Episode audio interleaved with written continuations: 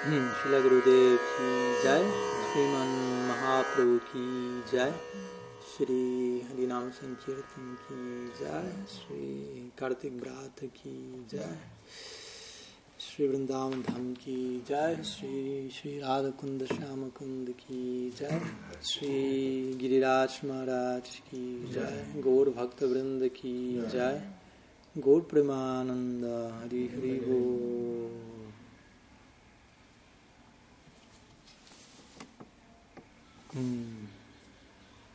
Can you hear me? Yeah. Yeah. No, we can hear you. Thank you. You cannot hear me? Hello? We can, I think. You can? I can at least. Yeah, yes. Just because I read some messages that you say that you cannot hear me. But okay, here we are. So... So pranam to all of you, welcome.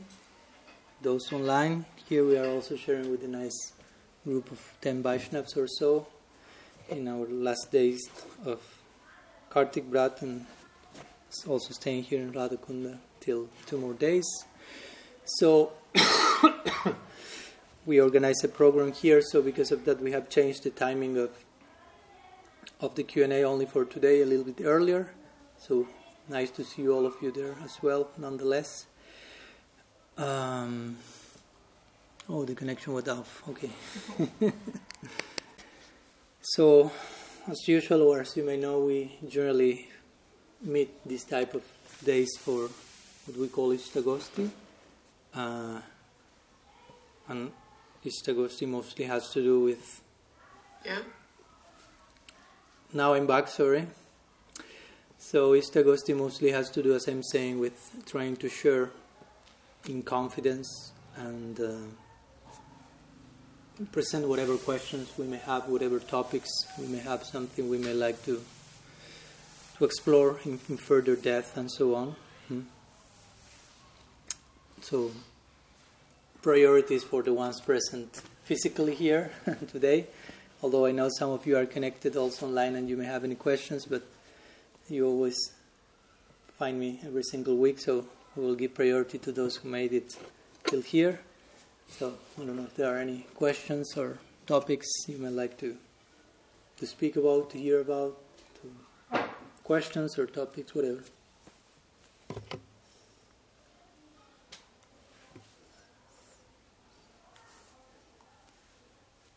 You want to speak? Shyness is not rewarded in this case. Boldness. I have a question. Yeah. My question is like, after spending so much time in Krishna consciousness, like we have a good sadhu sangha, we read a lot, we hear from many sadhus, and we do many services also. But even after practicing, going on with so many sadhana, austerities and vratas and all, even after spending personally, I have spent 8 years and practicing Krishna consciousness for the last 8 years, but still we don't find that taste in the Holy Name. And at one point of time, the spirituality becomes so mechanical. I seriously feel like what I'm doing, I don't have any taste. And also, sometimes I feel the fire of I really want to do it. This is the time that I don't have much time. I have to give my best to go back from Mexico, right? But still, I don't know what's that thing which is holding me to give my 100%. What is exactly that thing which is stopping us to give our best to Krishna and offer this life? Okay. So again, that's one of the top 5 questions sometimes presented, which are important ones, and it's important that one is wondering why I'm not making progress, or maybe why I do not feel that progress. No, it's not just that we go with the motions and we become just attached to be a senior devotee and I don't care if I'm making progress or not, but I receive a big plate of prasad and a good number of kijais per day, so I'm okay with that, something like that. And that's not, of course, the goal. Also, I will say that to begin with, we are not to measure our progress with numbers, no? Because we may say, I've been done so many years doing this, so many, but it's not so much about quantity but quality. The Shastra over and over say you can chant one Harinam only once fully, and that's enough. That's the very question of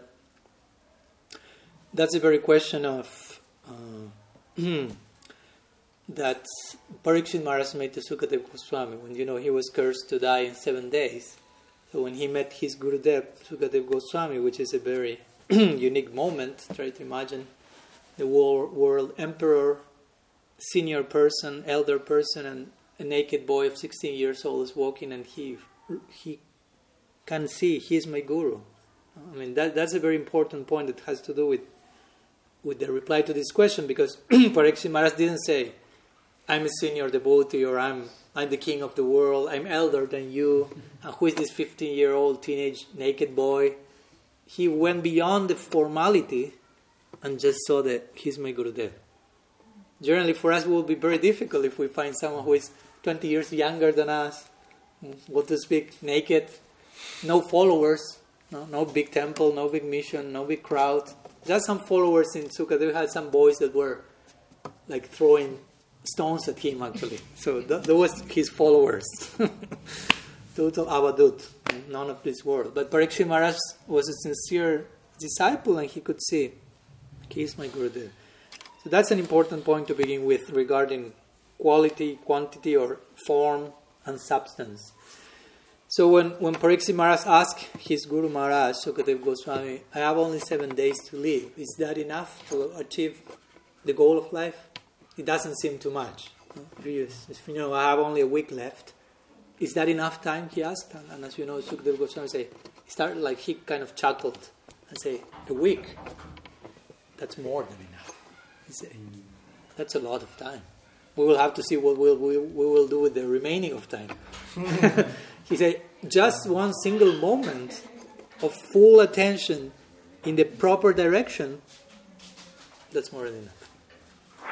Just one moment. But proper attention in the proper direction with proper quality.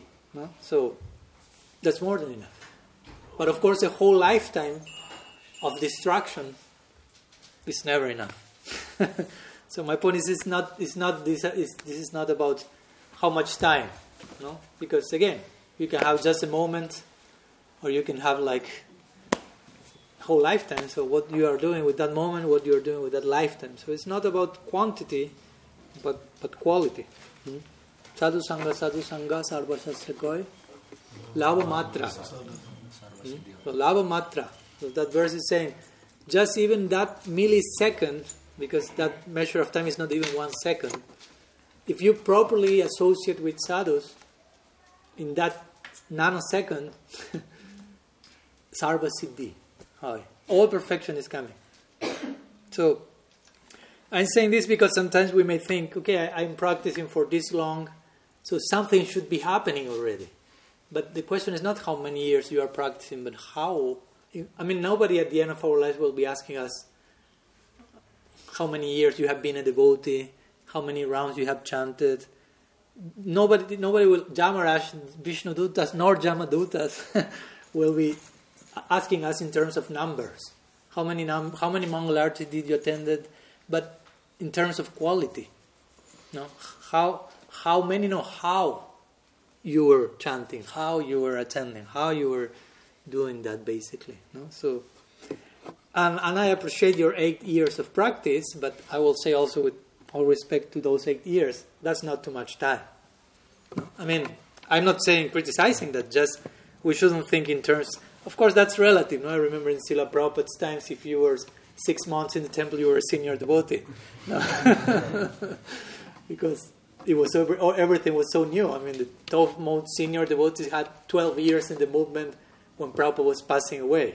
I'm like, wow, 12 years, that's a senior devotee. But actually, of course, we appreciate that, but it's not that much either. No? As we spoke in our previous meeting, someone asked Srila Siddhar Maharaj, how many lifetimes do I need to attain full perfection?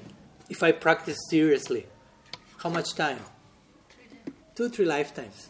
He didn't say 8 years, or something, maybe 2-3 lifetimes. And the devotee who heard that was shocked. Like, 3 lifetimes? For him it was like, this is too much. Until Siddhar Maharaj was even more shocked than him. He said, this is too much? He said, too much? Brahmanda Brahmite Koan Bhagavan. You have been wandering in this Brahmanda for uncountable lifetimes, and in 2 lifetimes you can attain the topmost gift of Mahaprabhu. 2 lifetimes, 3 lifetimes is too much. So again, it's like a relative, how we measure time and all the things. So that's something to begin with. And of course, the very fact that you are asking the question, I will say that's a symptom of sincerity and of some form of advancement. I mean, because the very fact that you are concerned about what to do, that shows something is going on there. Some process is there. Because if you are not just at all concerned about the whole question, that means we have a problem there. But the fact that you are asking the question shows, of course I do not know you in detail as to tell you your situation and personal process, this and that, but the very fact that one is concerned about why after some time I feel I'm not making that progress, or my process is kind of mechanical, it's a symptom of life, if you will. No? So in the Bhagavatam it is said, Bhakti Parisha Anubhav Virakti Ranjata Chaisa Traika Kakala Prapadya Manasi Jatasnatasyus Tusi Pushti Kshudapayonugasam. There it is given a classical example of with eating, how to measure our progress. It's Bhakti Parisha Anubhav Viraktir. The 3 things have to be happening for you to somehow measure what's going on in my spiritual life. So you say bhakti, devotion should be blooming, you say, like growing. Parishanubhav, some realization about Bhagavan should be there, about your connection with Bhagavan.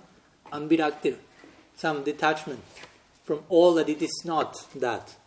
Should be there. In the same way, it says, Tusti Pustik Shudak Payonugasam. In the same way that when you are eating, if you are hungry, 3 things will be happening simultaneously. Tusti Pusti Kshud Apayonugasam. You say you will find some satisfaction when you are eating, like you are some taste. You will find some nourishment or some strength, because you are hungry now, you are incorporating energy, and Shudapayo, hunger, will disappear. Anugasham, with each, how do you say, morsel? No? So with each morsel, taste is there, strength is there, and lack of hunger is there. No? The 3 things are happening at the same time. So similarly, those other things should be happening in our inner world. So of course, this is kind of a prototype for us to see ourselves. Okay, what's going on with me now? Where is my?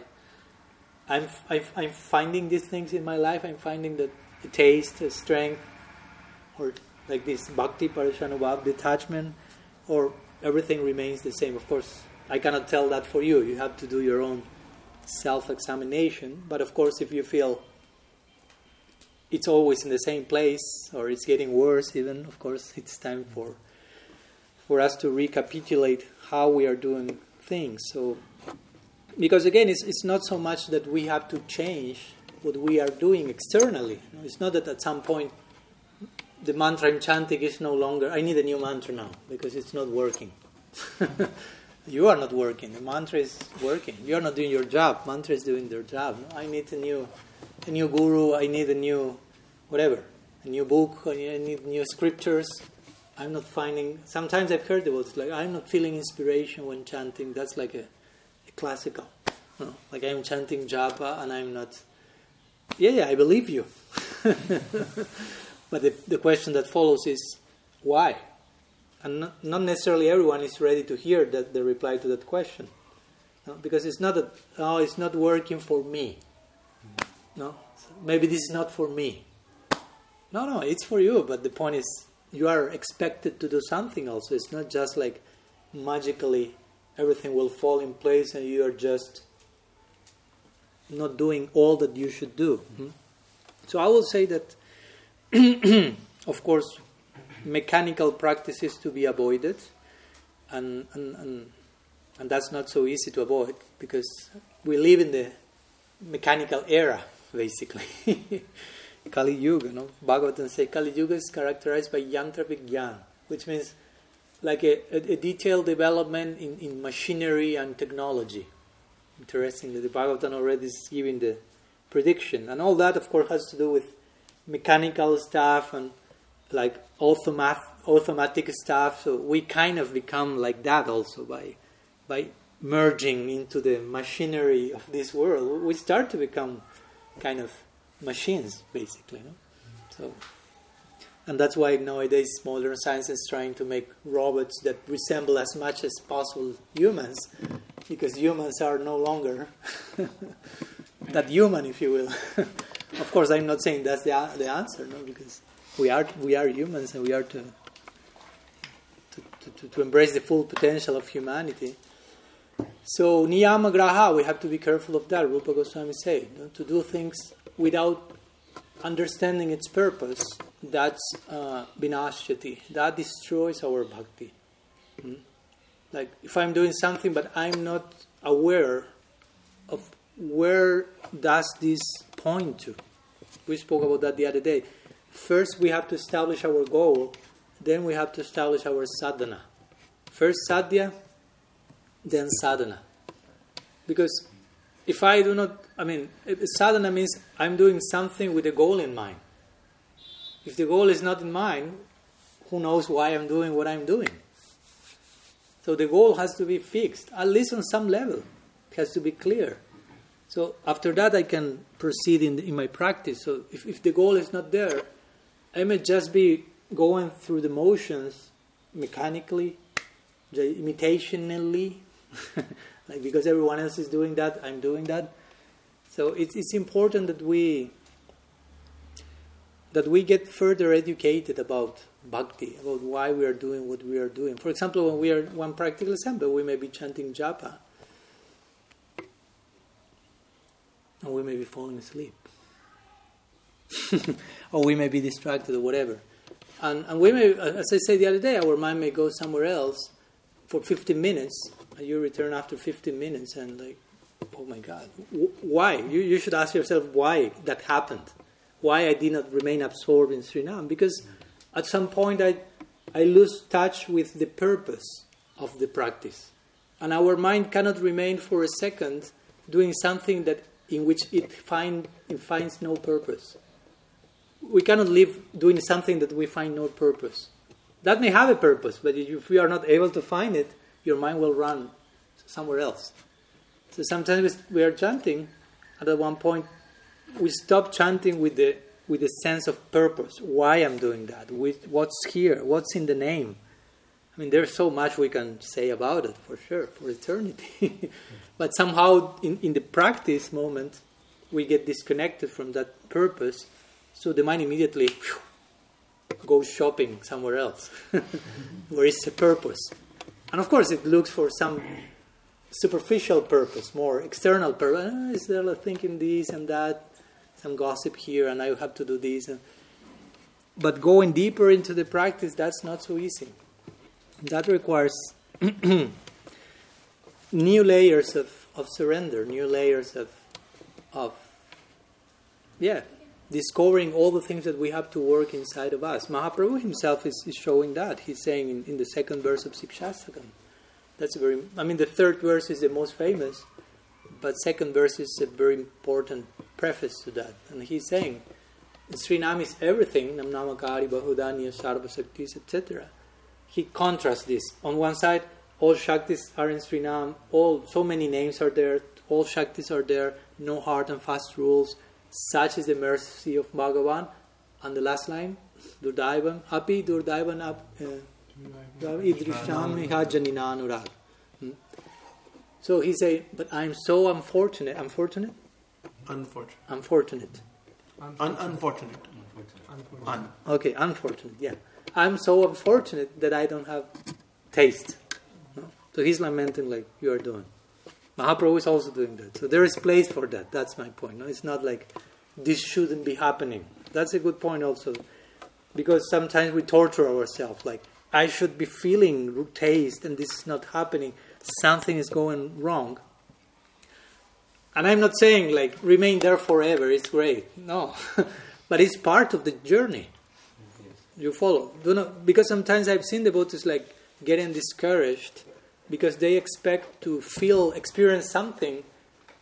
I mean, let's say they are in the stage of Anartha, Nivriti, and Bhajan Kriya, and they are expecting to feel something that will come in Ruchi. You follow? So they are expecting that result, and it will come, but 3 stages after. So they are forcing a result 3 stages after to the stage they are in now, and it will never happen. So they get discouraged. Oh, it's not working. And it's working, but you are just demanding too much in the present moment. And you are not paying attention to the things that correspond to your present stage and that you have to deal with. And instead of that, you are expecting, I don't know, a super high ecstatic experience that will come once you first deal with maybe more relative or embarrassing issues, if you will, not so ecstatic. You follow my point, no? So I'm not saying that's your case, but that can happen. Sometimes we may be in a certain stage, but expecting something else to happen. And again, Mahaprabhu is saying, Srinam is great, but I'm not feeling taste. That second verse corresponds with this stage of Bhajana Kriya and Anartha Nivriti, in which I would say almost 99% of the devotees are in. I mean, because we have to go through all the stages of bhakti. It's not that, I mean, you can come to Radha Kund and you can ask someone, give me Sira Pranali and everything. You can receive whatever you like, but you have to go through all those stages in the same way. I mean, it's not that now because someone told you are this and that manjari, you are saved from going through an art and Nibriti or something. The 9 stages that Rupa Goswami mentioned are there for everyone. You follow my point. No? Or it's not that I go to the bazaar and I get a super esoteric book and now I'm just about getting into Bhava. No. I mean, everyone is in certain stage and will have to. There are different ways of approaching those stages. Of course, there are moods and styles and lineages and influences and certain parameters, but stages are stages. So we cannot just like, no, now I'm there. No, I mean, that's what our acharyas call sahaja. No? Sahaja means that you want like to attain a stage without having the proper qualification for that, and you like forcing that to come before the proper time. And I will put another definition of sahaja in the other direction. You are in certain stage, and you are expected to go to a higher stage, but you are not going. You are expected to grow, but you choose to remain sucking on the pacifier. Like a baby, pacifier you call it? No? And you are sucking the pacifier. No? And at one point your mother tells you, you are expected to grow now, no more pacifier. I don't think the baby will say, okay, man, no problem, let's go to our next stage in life. You will shout and scream and you will hate your mother for a minute. But she's helping you. But you are not willing to because of attachment to that, no? So that's another variety for me of sahaja. No? You want to go, you are rushing into something too high when you are not there, or you are stuck in something and are not willing to upgrade yourself to the next stage. So, for most of the sadhakas who are in this stage, Anartha Nibriti, Bhajan Kriya, basically, that's a struggle for sure, but that's a glorious struggle, and we should not be ashamed of speaking about that. Vishwanath Chakravarti Thakur spends a good amount of time in his Madhurya Kadambini describing Anartha Nibriti and Bhajana Kriya, and the Bhajana Kriya connected with Anartha Nibriti, and describes all the, if you will, embarrassing symptoms of bhakti, unstable bhakti. Uttaha Mayini, Niyama Akshama, Tarangarangini, Vyuda Vikalpa. I won't enter into the details, but most of us, you describe them as like, in the beginning you are enthusiastic, he says, but after some difficulties start to come and you lose the enthusiasm. No. And then you have doubts, what to do, should I marry, should I accept sannyas, should I go and live to the banks of Radha Kunda, should I establish myself in New York City, should I, whatever, no? All these And sometimes the possibilities are totally extreme or whatever. And one day you want something, the same day later you jump to the other extreme. The mind is like, or struggling with material desires, or lack of capacity of sustaining one's vows, for example. I will do this, I will do this, bratan, I will... And after some time you realize, I cannot sustain this. Or even tarangarangini, which means you receive from bhakti some knowledge, even some praise, some followers, and you very subtly start to relish those things for you, like to indulge, if you will, like invisible sense enjoyment. Like, oh, they like me so much, and they're coming to my class, and they're happy with me, and it seems I'm quite somehow special. So. You don't say anything to anyone, but some little voice starts there like pratista and all this. So it's interesting because that's an anartha that comes from bhakti. I mean, it's not that bhakti is giving the anartha, but you are getting attached to a byproduct of bhakti in a wrong way. You follow? You started bhakti maybe without knowledge. You started bhakti, let's say, with lots of anarthas like, I don't know, anger or lust or whatever, and after some time of practice you feel, oh, those anarthas are somehow harmonized by the grace of Krishna on some level. But at the same time, you start to receive knowledge and education and appreciation and followers, which you didn't have before the practice. So now they are coming and you are getting attached to them in the wrong way. So a new anartha is coming as a byproduct of bhakti. Again, there's not a problem with bhakti. It's a problem of how you deal with the byproduct of bhakti. So we should be aware of all the things, and we should be really sincere about where I'm standing in the midst of all the things. Because that will help us to understand why I'm not feeling a taste. I mean, because to put it in brief words, I mean, if I don't have a taste for Srinam, it means because I have a taste for some other things. I mean, let's be honest. Because if you tell me, no, Maharaj, I swear you that I don't have taste for anything in this world. You are lying then too. You should be rolling on the ground chanting half a syllable of Maha Mantra then. So it means still there are some other tastes that we are dividing ourselves. So gradually we are in the process of cleaning, like Srila Rupa Goswami gives the example of jaundice. So now we try to taste Srinam. We know it's sweet. We know it's maduram, but we know it only. And even sometimes we forget that. But we do not have the real experience. Or we may have had at some point we feel like, where is that experience now? And of course, also some other things, and this is not to get any one of you paranoid, but the concept of aparad is there also. And you know, that's not a joke. Again, that's not something to get neurotic, because sometimes I've seen devotees like, oh, aparad, be careful with aparad. And everyone is like afraid of aparad, and everyone's like neurotic, like do not commit aparad. It's not like that. But it's good to know what's aparad and nam aparad, and like be aware of which those aparads are, and be aware not to engage in them, because if we are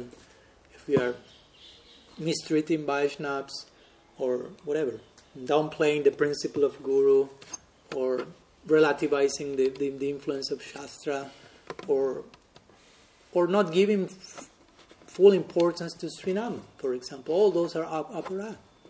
Sometimes devotees are very concerned about like receiving certain extra things, and sometimes the teaching is everything is in the name. That's what Mahaprabhu said over and over and over and over again. So everything is in Srinam. Of course, with this I'm not saying, so stop asking questions and just chant and be happy. Do not disturb me anymore. Because that's quite simplistic, and you won't be satisfied. You say, Maharaj, I have a question. Just chant. Everything will come. Strictly speaking, yes, but we don't have the capacity to chant in that way. Prabhupada will say chant and be happy, but it seems it's not working for most of us. In the sense of we need some other things to do apart from just chant. If I tell you, stop doing everything you're doing and just chant and be happy. But only chanting, nothing else. and be happy. Most of you already with my proposal will start like sweating. No more social media, no more work, no eating, no sleeping. Everything will come by chanting. Just sit and chant and forget everything else. Everyone will be in anxiety, not in happiness mostly. Because, again, we are to reach that level, but we have to be realistic also. We need some other things also. And we need so much Sambandha, Jnana and Siddhanta to nourish our chanting. Because chanting is not just like parroting a syllable, but knowing what's in the name and how to chant and what to avoid. So we need to hear so many other things also that nourish the chanting. But everything is in the name. That's an important point nonetheless. We should have that faith, at least. That Shraddha in Srinam. Like everything will come by chanting. But I have to chant Sudanam, of course, for everything to come through Nam. So if I'm not chanting Sudanam now, then I should be concerned about how can I chant Sudanam. Because I may be expecting certain experiences to come in my life, certain insights, but how much I am concerned with chanting pure name with all that it takes, and it takes a lot. That's not easy. Krishnadas Kaviraj Goswami told once in Chaitanya Charitamrita, when he quoted the third verse of Sikshastakam, from the second we go to the third, he said, by chanting Srinam with this attitude in mind, you achieve Prem, you achieve the goal of life. In other words, if you don't chant Harinam, embracing the third verse of Sikshastakam, you won't be getting closer to the goal of your life. And of course you go to that third verse. And it's poetic, but also it may be scary for some. If you play out the implications of that verse, more humble than a blade of grass, more tolerant than a tree. Respect everyone, and do not be concerned about anyone respecting you.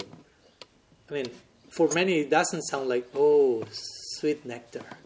It may be like, that's difficult. That's harsh, or that's even bitter. But it's not bitter. But we taste it bitter. So where are we for us to feel that verse like that? So we are to... Of course, we shouldn't force ourselves in a dysfunctional way. I have to be more humble than a blade of grass, and I have to be ecstatic doing that, and I have to force myself into that. I mean, but we should try to at least open ourselves to the possibility that that's what I need, even though I may not feel full taste in that. Humility doesn't taste like nectar yet for me. Sometimes the opposite tastes like nectar for me. Pride, pratishta, and so on. So that shows where I am, basically. And I should have the integrity to acknowledge that, as painful as it may be. There is place for feeling repentance, is it in English? No? I mean, it's part of the process. It's a healthy way of... I realize I have certain thing that is not... It's opposite to bhakti. I have to acknowledge that. That's not me. I have not to over-identify with that. But I have to look at that, point at that, and do something with that. So, and of course, remaining good association. That's a very important thing. Very, very... I mean, I can never emphasize that enough. But by having proper association, everything will come from that. And when I say proper association, I mean be close to people that won't allow you, or any of us, to fall into the trap of like practicing mechanically, or, I mean, to have well-wishers and guardians in our life that whenever they are telling us, seeing us doing something wrong, they will point that, or they will give an example that will speak to us about how to do things properly. I mean, we need those type of references in our life on a daily basis. That's the very idea of the guru. Of course, it doesn't mean that you may be necessarily having the person in your room. You may not be living in the gurukul with the gurus in the traditional system. But somehow, I mean, if you're hearing Harikatha from sadhus, that had to create some impact. If you are hearing about the sadhu, about Srinam and how to chant, that will nourish your chanting about, okay, I want to try again, and I want to chant in the best way, I want to go deeper into the Nam, into prayer. But sometimes you need someone else coming and injecting that, like, life, new life, because one, by oneself, tends to just, like, dilute the whole thing. So that's why sadhu sangha is so important. Krishna bhakti janma mul hoy sadhu sangha, Krishna prem janma tenma punarmukhyanga. Says Krishna Das Kaviraj, sadhu sangha is not only crucial in the beginning as the birthplace of bhakti. So bhakti comes from sadhu sangha, not inherent. But also sadhu sangha is crucial even when you attain Krishna prem, because we are to practice Raganuga Bhakti, which means to follow in the footsteps of the Ragatmikas. So it's a type of sadhu sangha, eternal sadhu sangha we aspire for. So sadhu sangha is the main aspect of our practice, beginning, middle, and end. So we should be very careful of looking the association, let's say, of those people who won't allow us to fall in Maya, if you will, something like that. Because you can choose your association, and you can also choose to remain in a comfort zone, sadhu sangha, which actually is an oxymoron. Real sadhu sangha has nothing to do with comfort zone. But you can pick some people that you know they won't be that challenging, they won't tell you that much, they will just like, Jai Prabhu ki jai, nectar, let's have prasad. That's all. That's what's life about. And let's go to the kirtan and let's enjoy Krishna consciousness. But Krishna consciousness is not to be enjoyed. No? We are to be enjoyed by Krishna consciousness, basically. In the beginning, we may come with that approach. Let's enjoy, because we come from the enjoyment world. So we enjoy kirtan, we enjoy prasad, we enjoy sadhu sangha. We think in terms of everything is there for my enjoyment. But in time, there should be a paradigm shift where I realize I am the one to be enjoyed here. I'm not to enjoy, I'm to be enjoyed. And I have to prepare myself to be enjoyed, because I'm to be enjoyed by Krishna. But what will give enjoyment to Krishna? Not anything and everything. So some specific things. So I need to prepare myself to be enjoyed. So once one devotee said that in a certain terms, I like that. He said, generally when we see beauty, we tend to exploit beauty. Like he said, but actually beauty is the exploiter, he said. We are to be exploited by beauty. Exploited in the sense of enjoy, basically. No? The supreme beauty. We are not to enjoy the beauty, but we have to let beauty do something with us. And we are in the process of preparing ourselves for that. No? So, yeah, try to remain in a sadhu sangha that is so sadhu sangha, because that's the very definition of sadhu sangha, basically. Sadhu comes from sad, and sad has to do with real, that which is real. So sadhu for me is an honest person, basically. Honest has to do with reality, integrity, truthfulness, honesty. So sadhu means that, satam. So sadhu sangha, and sangha also can be termed, Krishna uses the term sangha in the Gita as attachment. So sadhu sangha, you can translate this also as attachment to honesty. So that won't be promoted in every and any circle. That has to be very well chosen. And that's challenging again, because it's pinching you out of the comfort zone constantly. In a healthy way, of course, not that much either, because it's too much. But that's the role of the sadhu. I mean, that's not cheap. If you say, I want to live with this great sadhu in his bhajan kutir, okay, be ready for that.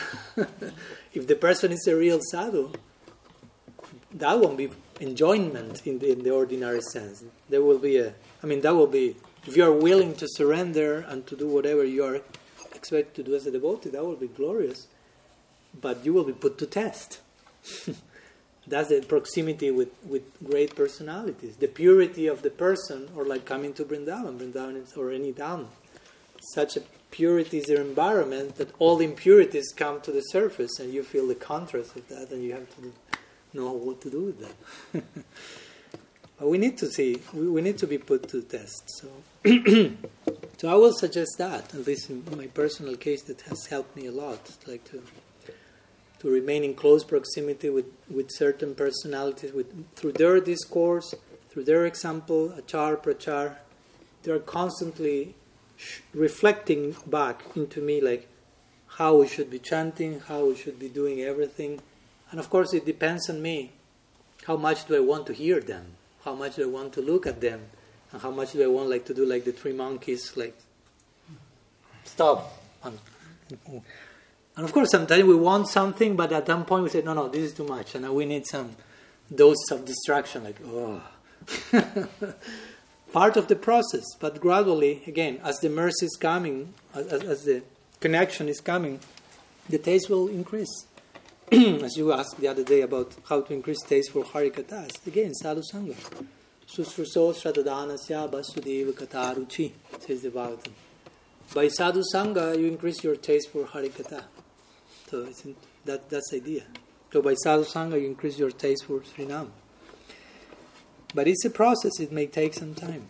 So we have to have patience, as we spoke the other day, but also some longing should be there also. As you are doing, asking, what can I do? How can I? As Prabhupada Bhaktisiddhanta said, when you are crying, when you are chanting, you should be crying. And someone told him, but what if I'm not crying while chanting? Well, then you should cry because you are not crying. No? Like lamentation, a healthy lamentation. Mahaprabhu is showing that in the second verse. Durdaiva mitrishyami hajaninanura. Again, not depression, not neurosis, but a healthy repentance and lamentation corresponding to my level. There are so many levels. In every verse of Sikshastakam, we could say there is some level of lamentation, a level of humility there. Every verse of Sikshastakam shows a level of bhakti, a level of humility. And every level of humility has a corresponding type of lamentation as well. So some ideas, of course, we can say so much, but of course there is no magical formula that I give you a pill, swallow that, and now Ruchi has come and came, basically.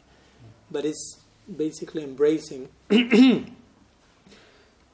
process, and if the process is not working, for us, it's us, the ones we are not working, so let's see, we are sincere, we will be able to locate, I'm failing in this, I can do much better here, I can give myself more here, and do that, and try to sustain that, and in time the results will come. You were raising your hands for an hour or so sorry. You can... I was just thinking, you were speaking about Siddha Pranali and Anatta Nivritti. It belongs to the previous topic. What happened if you get Siddha Pranali and you are still in the stage of Anatta Nivritti? Well, when we say Anatta Nivritti, that also has to be qualified, because according to our acharyas, you may have an Anatta till the stage of Bhava.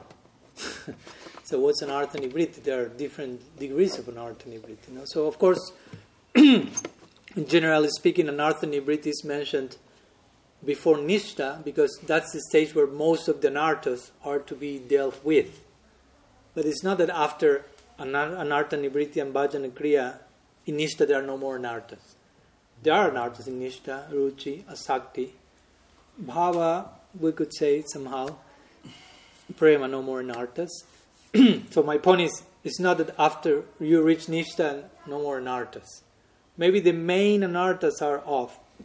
In the words of Vishwanath Chakravarti Thakur, Duskritota and Sukritota anarthas are gone. The ones that come from sinful activities and pious activities, they are gone. But then still you have to deal with aparadota anarthas and bhaktiyuta anarthas. The anarthas coming from offenses, and the anarthas, as I mentioned, coming from bhakti. Again, bhakti is not giving anarthas, but it's giving these byproducts to which you can become attached. Kanaka, Kamini, Pratishta, and so on. So I clarified that because, again, anartha nivritti takes place till advanced stages of sadhana bhakti. But... for example, concerning your question of Siddha Pranali, I dealt with that in detail in the series on Raghavarma Chandrika. I will say something now, of course, but I gave 5 lectures on that topic in this series of talks on Raga Varma Chandrika that I recommended you the other day. So, of course, there will be differences of opinion in different schools, in the lineage that I personally am coming from, Srila Bhaktivinoda Thakur and Prabhupada Bhaktisiddhanta and so on. We take a considerable cautious stance towards Siddha Pranali. All of you are familiar with the term? Yes. So no need to explain that, okay. So another way of speaking about that is Ekadasha Bhava, and the Guru bestowing these different existential ingredients that make the ultimate identity of one. And of course, we are not condemning that. That's there. Bhaktivinoda Thakur received that, and there is a current coming from Bhakreshwar Pandit.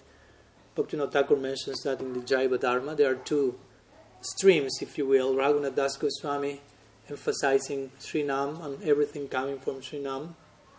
That's mostly our stance.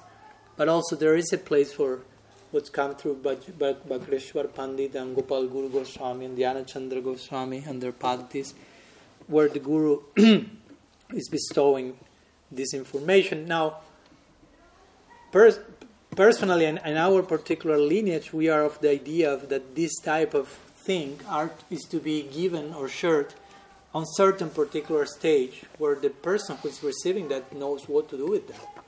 Because if you are totally in a total distorted reality with so many even psycho-emotional issues in dysfunctionality, and then someone tells you, you are such and such manjari and this and meditate like that, what will you do with that? I mean, because I've known people who have received Siddha Pranali and who are living quite...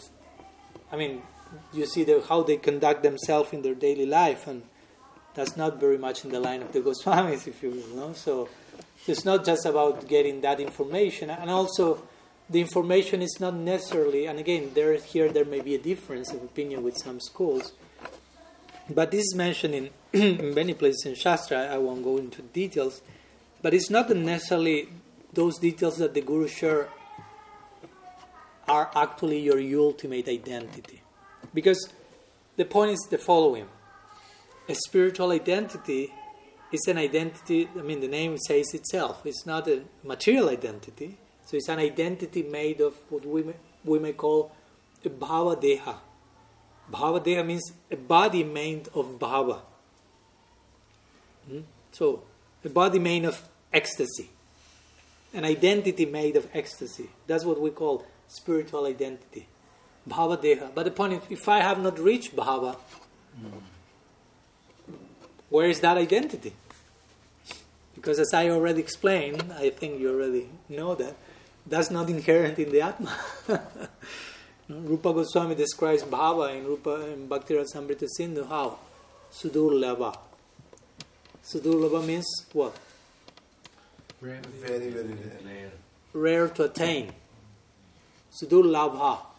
Very difficult to attain. If you are to attain something, it means you don't have it. No? So bhava is hard, difficult to attain.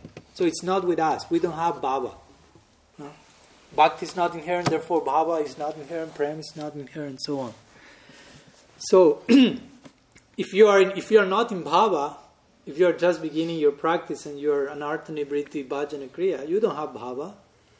You don't have even any affinity in any direction. Maybe your main affinity may be towards Maya Shakti yet.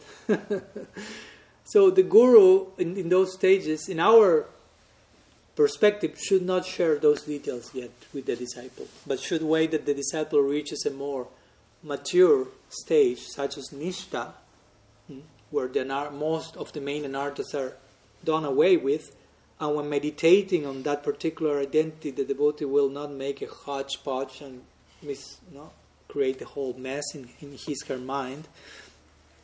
But also it is said that whatever the Guru says in our tradition, Bhaktivinoda Thakur mentions that idea, it's not necessarily the Guru sharing some details and that's the ultimate identity, but he's giving some sort of, how do you say in English, like placebo, like a prototype. And he mentions that in Jaiva Dharma and some other place in Shastra, they're like The disciple received this information, these 11 ingredients. This is your name, this is your dress, this is your service, this is your age, this is your leader. And in time, the devotee is practicing, like kind of identifying with that identity, and finds that some of the details are hard to fit for him. So he goes to the Guru and says, Gurudev, these details of the identity you gave me are difficult for me to integrate, if you will, in my meditation. Can we please make some adjustment? And the Guru agrees. So there is some adjustment till the disciple feels, okay, now I feel much more identified with. So the very point of the adjustment means that whatever was given in the beginning was not just the ultimate final thing, but some like general model to start that process, and eventually in time some things may be like accommodated there. You follow, no? So that's also a point to make. So that's what I will say, because again, if one is given this type of information, and again, this is not something that has to be given necessarily at every... What is mentioned by Vishwanath Chakrabarti Thakur is, he says that in this, according to the stages of bhakti, in the stage of asakti, which is the last stage of sadhana bhakti, all this information comes by its own internally. Which again, with this I'm not condemning those who are giving that in a proper way, but again, he's saying by the practice in itself, by the purification of the heart, by the receiving of bhakti samskar, at the stage of asakti, one's spiritual identity starts to emerge with all the details of that. And one starts from asakti to enter into bhav, and in bhav there is a specific sadhana in which one will be culturing those details internally. Bhava sadhana is another sadhana, because bhava is the goal of sadhana. But then in bhava there is another sadhana of its own, if you will. Mm-hmm. But it's totally internal. Externally, the devotee may be seen doing the same things that any other devotee, but internally there will be another type of reality, of practice. So, but yeah, mostly there is some caution about sharing this type of information with people that basically has not the adhikar to deal with that. Of course, unfortunately, sometimes that has been taken to extremes, to the point of saying that Siddha Pranali is like deviation and this is speculation, there's no place whatsoever. But it's not like that either. So we are not to go to, at least to one extreme, nor the other either. So something like that. Thank you, Maharaj. So many different questions that have arisen. Great. But I wanted to ask, like we were discussing about taste in chanting, and you mentioned that aparadh can be the reason. So what if one thinks that the current deterioration in the chanting is due to the effects of aparadhs that he has done in this life, to Vaishnavas, to now aparadh, and different kind of aparadh offenses that he's already committed in this lifetime. So how to rectify those from now on? Like how one can overcome the effect of aparadh, of offenses, so that the taste is again restored? Mm-hmm. Well, it depends on which aparadh we are speaking about. Because... Let's say all of them.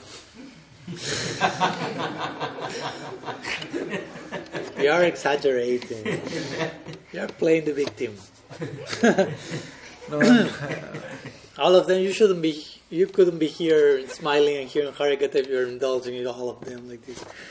But the point is, I mean, each aparadh has a particular, if you will, problem included. So there's a particular way to deal with that. So. I mean, we can go through each of them, but for example, if you say one of them is offending the Vaishnavas to begin with, sadhuninda, engaging in aparadh to the Vaishnava, what's the way to counteract Vaishnava aparadh? You tell me. Hope you know. Go to the Vaishnava and follow their feet and beg for forgiveness. Mm-hmm. Basically, that's what should be done. That's what Bhagavan told to Durbhasa, you remember when he went to him begging forgiveness that, oh, sorry, I wanted to kill Ambarish Maharaj. And what did Vishnu say? Ambhakta paradino yashatantri bhadu yassadubir grasari deva bhaktari bhakta jana priya. And so many other beautiful prayers, like saying, basically, my devotees are my heart, I'm the heart of my devotees, you go to him and you obtain his favor. I'm not independent in this point. So there's a particular method, that's my point, to counteract Vaishnava aparad. Of course, sometimes one may say, oh, but I may have committed Vaishnava aparad without knowing that I committed Vaishnava aparad, so how to counteract that? Or to so many people that the list is endless. Of course, there are ways also to counteract. For example, and that in this connection, you can offend someone in many ways, of course, but in general, you can offend them verbally, mentally, or physically. Like you can insult a Vaishnava, let's say, hopefully not, but speak gossip about some Vaishnava verbally. Mentally, you can think ill about the Vaishnava, nobody else knows, but that's in your mind going on. Or physically, that's like the most gross type of, like you can, I don't know, kill a Vaishnava or violently attack a Vaishnava. So the idea is that the way to counteract those offenses are according to that type. If you offended the Vaishnava mentally, you can beg forgiveness mentally. I mean, if you want, you can ask forgiveness verbally also, but mentally it's enough, if you will. Verbally, you have to beg forgiveness verbally. Physically, you have to render physical service to that person to counteract that. And of course, having proper repentance in your heart is not just like, sorry, I have to beg forgiveness because if not, I cannot continue progressing in my bhakti, so what to do? This is what I have to do. No, you really have to feel repentance. So, again, as much as you are aware of whom you may have offended, one has to deal with that list. And if you are not aware, and again, this is not to enter into paranoia, no? I mean, because sometimes devotees can go to extremes, no? Like, oh Maharaj, I walked on your shadow, I'm such an aparadi. And I said, stop being so weird. I mean, you didn't have the intention. It's not about, there's a lot about intention regarding aparad also, no? Because sometimes you did something you didn't know, you were naive, innocent, you didn't know this shouldn't be done. I mean, I wouldn't call that aparad. No? Sometimes the devotees go like, it was an offense. You took this with left hand and not right hand, or you did the technicality in the opposite direction, and there's a hell waiting for those who do that. And I say, nah, you're crazy. I mean, there's a planet for weird people like you waiting. No, I mean, we know so many stories in Shastra where devotees made some mistake with intention, and Krishna is just Baba Grahi Janardana, taking the essence of the attitude of the devotee. Of course, that's not an excuse to not learn how to do things nicely, because if you have the proper attitude, you will want to know how to do things properly. So it's not an excuse, no, I'm just going to the essence, so I don't care about all this, anything formal, and just, I'm a Saragrahi tip to toe. I mean, that's not so easy you have to walk that talk. So yeah, the more you, as much as one knows, I have offended some Vaishnavas, I'll go. But also, if you know I may have offended some that I don't know, I don't recall. Well, you try to pray and beg forgiveness in a more like universal direction, abstract direction, and continue. I mean, Krishna will give mercy for that. And all the other things, I mean, it may be too long to go one after the other to each aparad, but there's a way to go through them. Like, for example, I don't know, Shastra Ninda, like to neglect Shastra, like or to use Shastra for one's purpose. No? Some people may use, like, I don't know, you may be a husband and tell your wife, you may be abusing your wife psychologically and say, you have to see me as God. And you may find some verse in Shastra saying that. Yeah, but and hopefully she will quote Shastra and say, yeah, but a husband should behave like this and this for that to happen. Not abusing in this and this way. But my point is, sometimes you can use Shastra just for make other people dysfunctional, abuse other people. That happens in that a lot. No? Prabhupada say this or this say that, and just taking things out of context. As they say, a text without a context becomes a pretext. No? And you can create all the pretexts you want. So one has to learn Shastra properly, and one has to apply that properly. No? So that's a way to counteract this, if one has indulged in that, or I don't know, like what else. So if I build on the question again, so the problem is because of all these things, like maybe past anarthas in this lifetime, and sinful activities and aparadha and all. So combined, because of that, we don't have taste in chanting. And because we don't have taste in chanting, we don't feel like chant. We don't feel like to chant. Mm-hmm. Right? And because then we don't feel like to chant, then it becomes mechanical, or sometimes we don't chant. Mm-hmm. Then what happens? Then it further... You increase the other thing. Yes, increase other problems. Snowball. Yeah. So it's like a snowball effect or the loophole, catch 22. So how to get out of it? Yeah, again, I will say like to have understanding of why. Why those things? I think that's crucial for most, because sometimes we don't stop to analyze why I'm feeling like this. We just feel some way and we just go with emotions. Like, I don't feel like chanting today. You don't chant, for sure. But you don't stop to think why I do not feel like chanting, because of whatever, this anartha. How that anartha can be counteracted? Which adjustment should I do in my life? I mean, it takes time and it's work. I mean, it's work, and if you don't want to go through those things, then you don't want to practice, basically. Because sadhana bhakti is not just doing stuff, but being introspective while doing stuff. Now, externally, you may be doing maybe multitasking, sadhaka, 24/7, all day engaged. But what's going on internally? I mean, what you are thinking about? Are you being contemplative, introspective, just following, repeating the formula, copy paste, imitating, whatever? I mean, that won't last for long.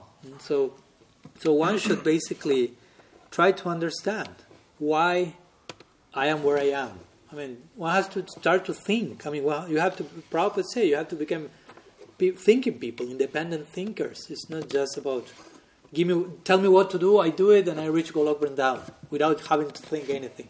That's more like in the beginning. Okay, we may be imitating, like when you are in kindergarten, you're a baby, you just imitate, and you're okay, nice. And at one point, you have to grow and mature. I mean, so all those stages apply to spiritual life. We may be spiritual, devotional babies, devotional kindergarten, devotional Kumar, Boganda, Kishore. No, and we have to become spiritual adults at one point, which means take full responsibility, develop my own criterion, think for myself. And I don't mean with this like rebel, independent in the sense of I don't care and I speculate whatever I like. I mean, I develop on the basis of Guru, Shastra, Sadhu, I develop my own way of thinking. If you are dependent enough, you earn the right to become independent, if you will, on the basis of having been dependent on Guru and Shastra. So yeah, I mean that's the difference between someone who is a Madhyam Adhikari and someone who is a Kanishta Adhikari. No, Kanishta Adhikari is more, as I like to say, Kanishta Adhikari sees Shastra through the lens of his emotions, and a Madhyama Adhikari sees his emotions through the lens of Shastra. No, one day the quote came. I mean, I didn't start to. I will think about a cool concept. It came, so it's not mine either. But the point is, Kanishta is just feeling something and filtering all his experience, her experience through that without too much thinking about it. And when he's thinking, it's on the basis of his or her emotions, but not resorting to revelation. While a Madhyama Adhikari is saying, what does Shastra has to say for this particular thing that I'm feeling, I'm doing, I'm not feeling? Because so a Madhyam Adhikari is someone who is more engaged in the process of harmonizing head and heart. because she understands, there is a need to integrate these two. No? While in the beginning we may not be so concerned about that, we are just like, I feel this, I don't feel that, oh, I get discouraged, so I don't chant. Today I'm super enthused, let's go do that. And so that's what's called Anishchita Bhajana Kriya, no? Ups and downs, ups and downs. And again, it's part of the process. I'm not condemning that. That's what I like in Madhurya Kadambini, that Vishwanath Chakravarti Thakur makes these ups and downs part of the practice. He says there's a place for that. So, and you have to go through that. You cannot just avoid that stage and jump to the next one, which is less embarrassing or something. So that's nice. I mean, okay, that's part of my chapter.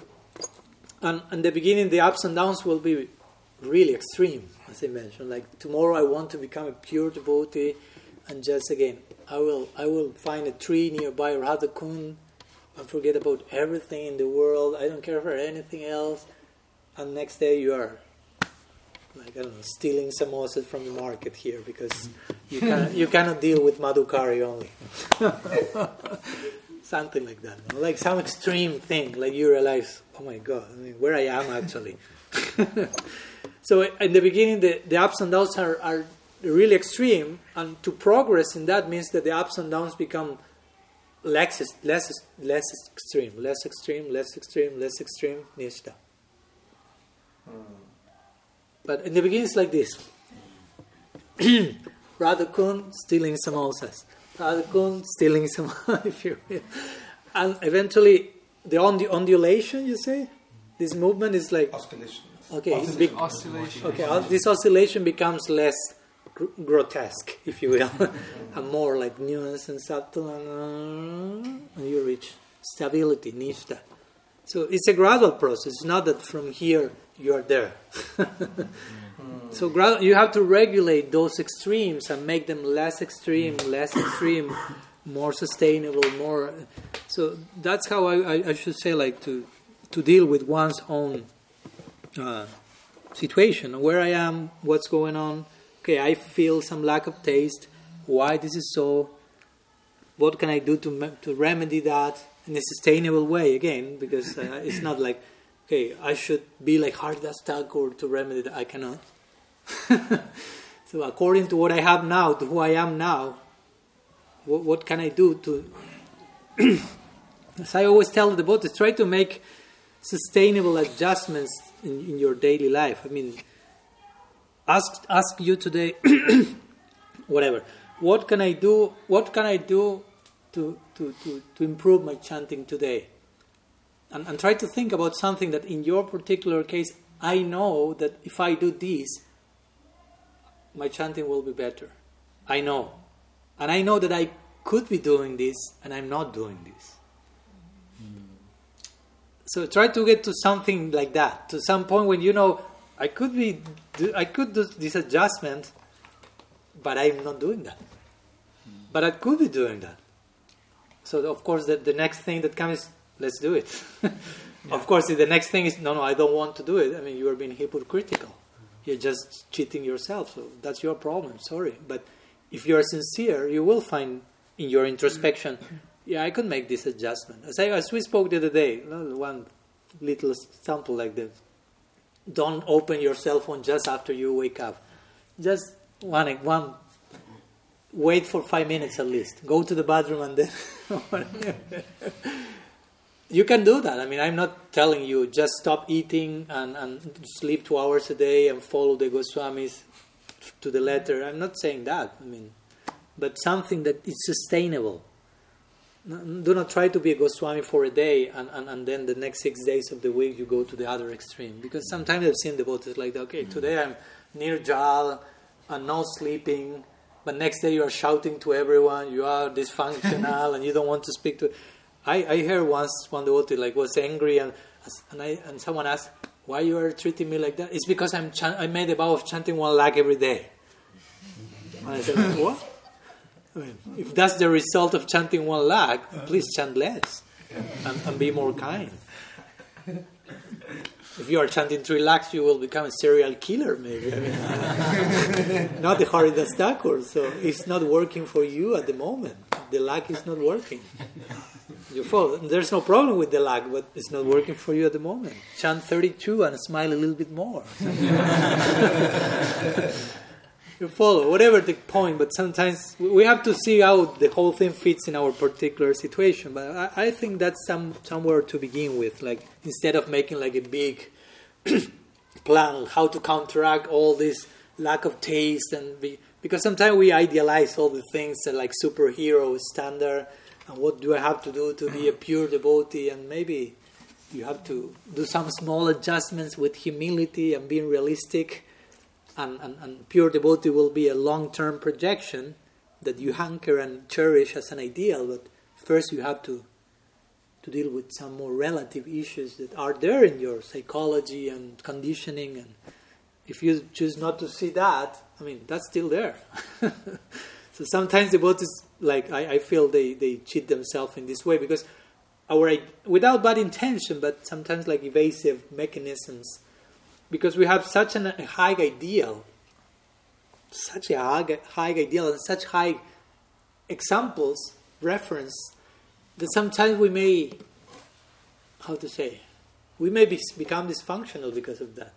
Because this is the highest reach of Gaudiya Vaishnavism, and here we are.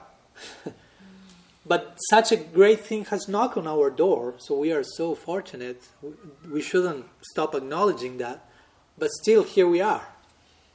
So, if we constantly look at this high ideal and this highest ideal and this standard of the Goswamis, but we are not there. I mean, and we cannot just like convince I'm there and I'm there. You are not there. But still, the ideal is there and it's coming to you, and you should feel fortunate because of that. Because that's an important thing. It's not just like such an ideal and I'm so low. I do not deserve that. For sure you don't deserve that. But that's still coming. That's causeless grace. I mean, that's still coming. You don't deserve that. That's a fact. And it's good that you acknowledge that. But but sometimes we may become dysfunctional because we may just look up on that ideal, and not something in between that we can reach. And it's sustainable. And we can feel like, okay, it's working. Something is happening. And not just you from here trying to force your way here, jumping, not working. I want to chant the pure name tomorrow, not working. I want to have full taste for Srinam, not working yet. So what can work for you today? In a way that you are going in that direction also. You follow? And externally it may seem totally disconnected from the ultimate ideal, as we spoke the other day. For some devotee, in order to reach the ultimate ideal, they may need to get a partner in life. And you may say, what does it has to do with reaching Braj Prem?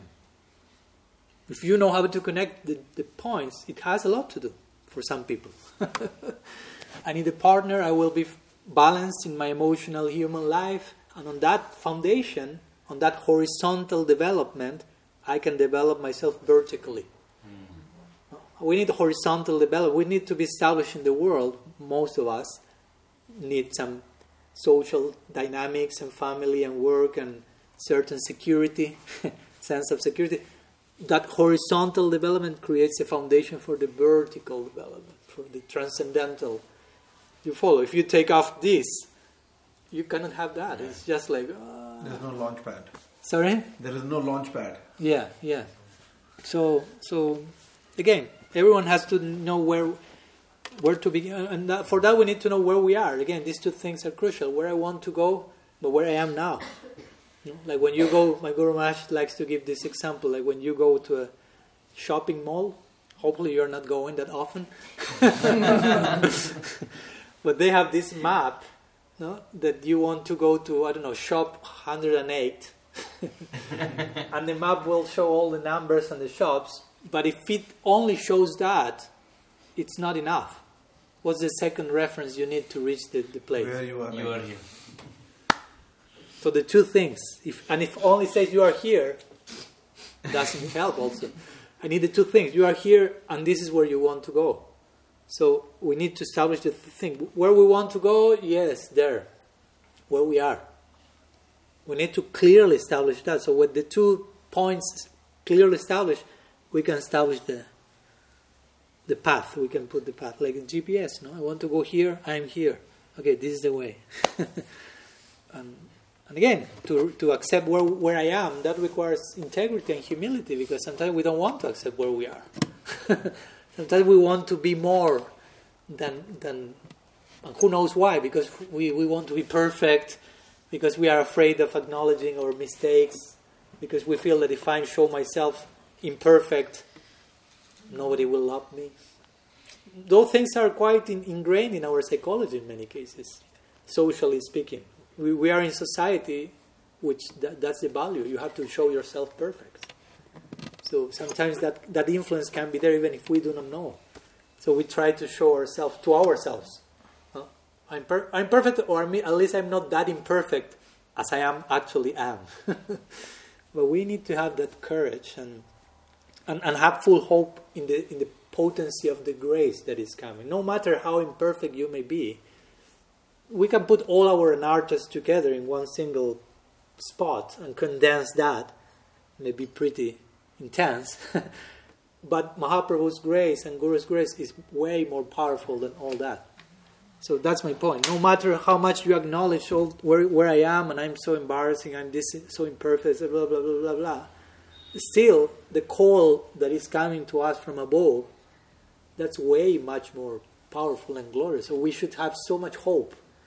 No, so to compensate when we look at ourselves and we see like, oh my God, I'm like this. But what is coming to rescue me and bless my life is everything. So, anyhow, some thoughts? I hope it helps. Someone raised hands? Yes. Finally came. Nice to see you. I've been trying to think how to ask like this. I don't know when I'll see you again. So I would really want to hear you speak, because in Vrindavan it seems very natural for the mind to go towards Radha and Krishna and the Brajbasis, Mother Yashoda, and all of the way that they interact with each other. We go and visit places where pastimes happen. So I really wanted to hear you speak about the moods of the Brajbasis, and especially I've heard you briefly mention in the past about this mood of Tad Bhav Ichmai. I would want to hear you, if possible, speak some of these details in more expanded form. Okay. Do you have time? That will take time. Of course, I cannot never say enough, because it's a long, long, long topic. The mood of the Brajabhas, I mean, we have eternity to expand on that. And the concept of Tat Bhavichatmika Mai, which is another way of speaking about Manjari Bhav, actually. That's another topic inside the other topic. So, but it's an important one. And it's important, to begin with, about speaking about the Brajavasis to begin with, because no matter which will be our ultimate affinity in the Braj, it's important that we learn to appreciate all the different dispositions in Braj, no? Because sometimes we can become, as I like to say, racist, no? Racists. No? Racists in the name of rasa. So I'm studying the Braja Vilas Tava of Raghunath Das Goswami. Sometimes we say we follow Raghunath Das Goswami, because sometimes we say, well, we follow the Goswamis. The Goswamis have spoken. Rupa Goswami spoke about different rasas. Jiva Goswami also. Sanatan Goswami also, speaking about Gopa Kumar and so on. So we are open to acknowledge all the different possibilities there. And someone say, no, but we are followers of Raghunath Das Goswami, who is all for Manjari Bhav in his books, Bilab Kusumanjali and so on. But it's actually not like that either. I mean, of course he's in that direction, but if you study a book like Brajavilas Tava, there Srila Raghunath Das Goswami, he's offering. It's a whole series of prayers, and each one of them, more than 100, he's offering pranam to each and every single inhabitant of Vrindavan, and each and every single place, and animals, and trees, and vines, and gradually getting close to offering pranam to his Ishtadevata, Ishtadevi, Swamini Shirade. But he begins with dust, vines, trees, rooms, and different people in the Leela, like teaching us how we are to approach those higher quarters, if you will, no? Or what to speak. You can also study Manu Siksha. He also was dealing there with some pretty basic topics in the beginning, showing us how to reach this highest attainment. So, to speak about the bhav of the Brajavasis, well, that's a whole big topic. Where to begin? Well, the psychology of Braj is in itself unique. You know?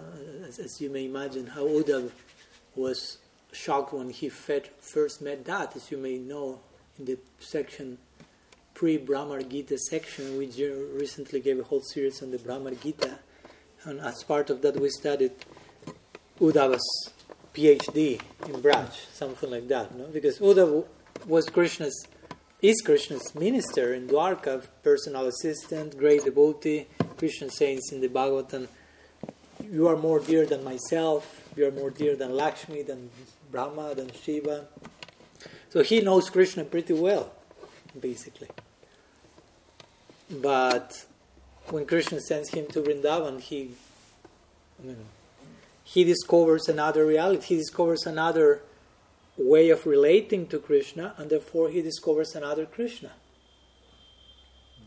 You follow? Because Krishna lives to reciprocate with the different bhavs. So Uddhav only knew Krishna in reciprocation with Dwarka bhav. Now he goes to Vrindavan, he finds another bhav, and he understands there must be a Krishna corresponding with this. And that Krishna I do not know. That's another Krishna, if you will, another face of him.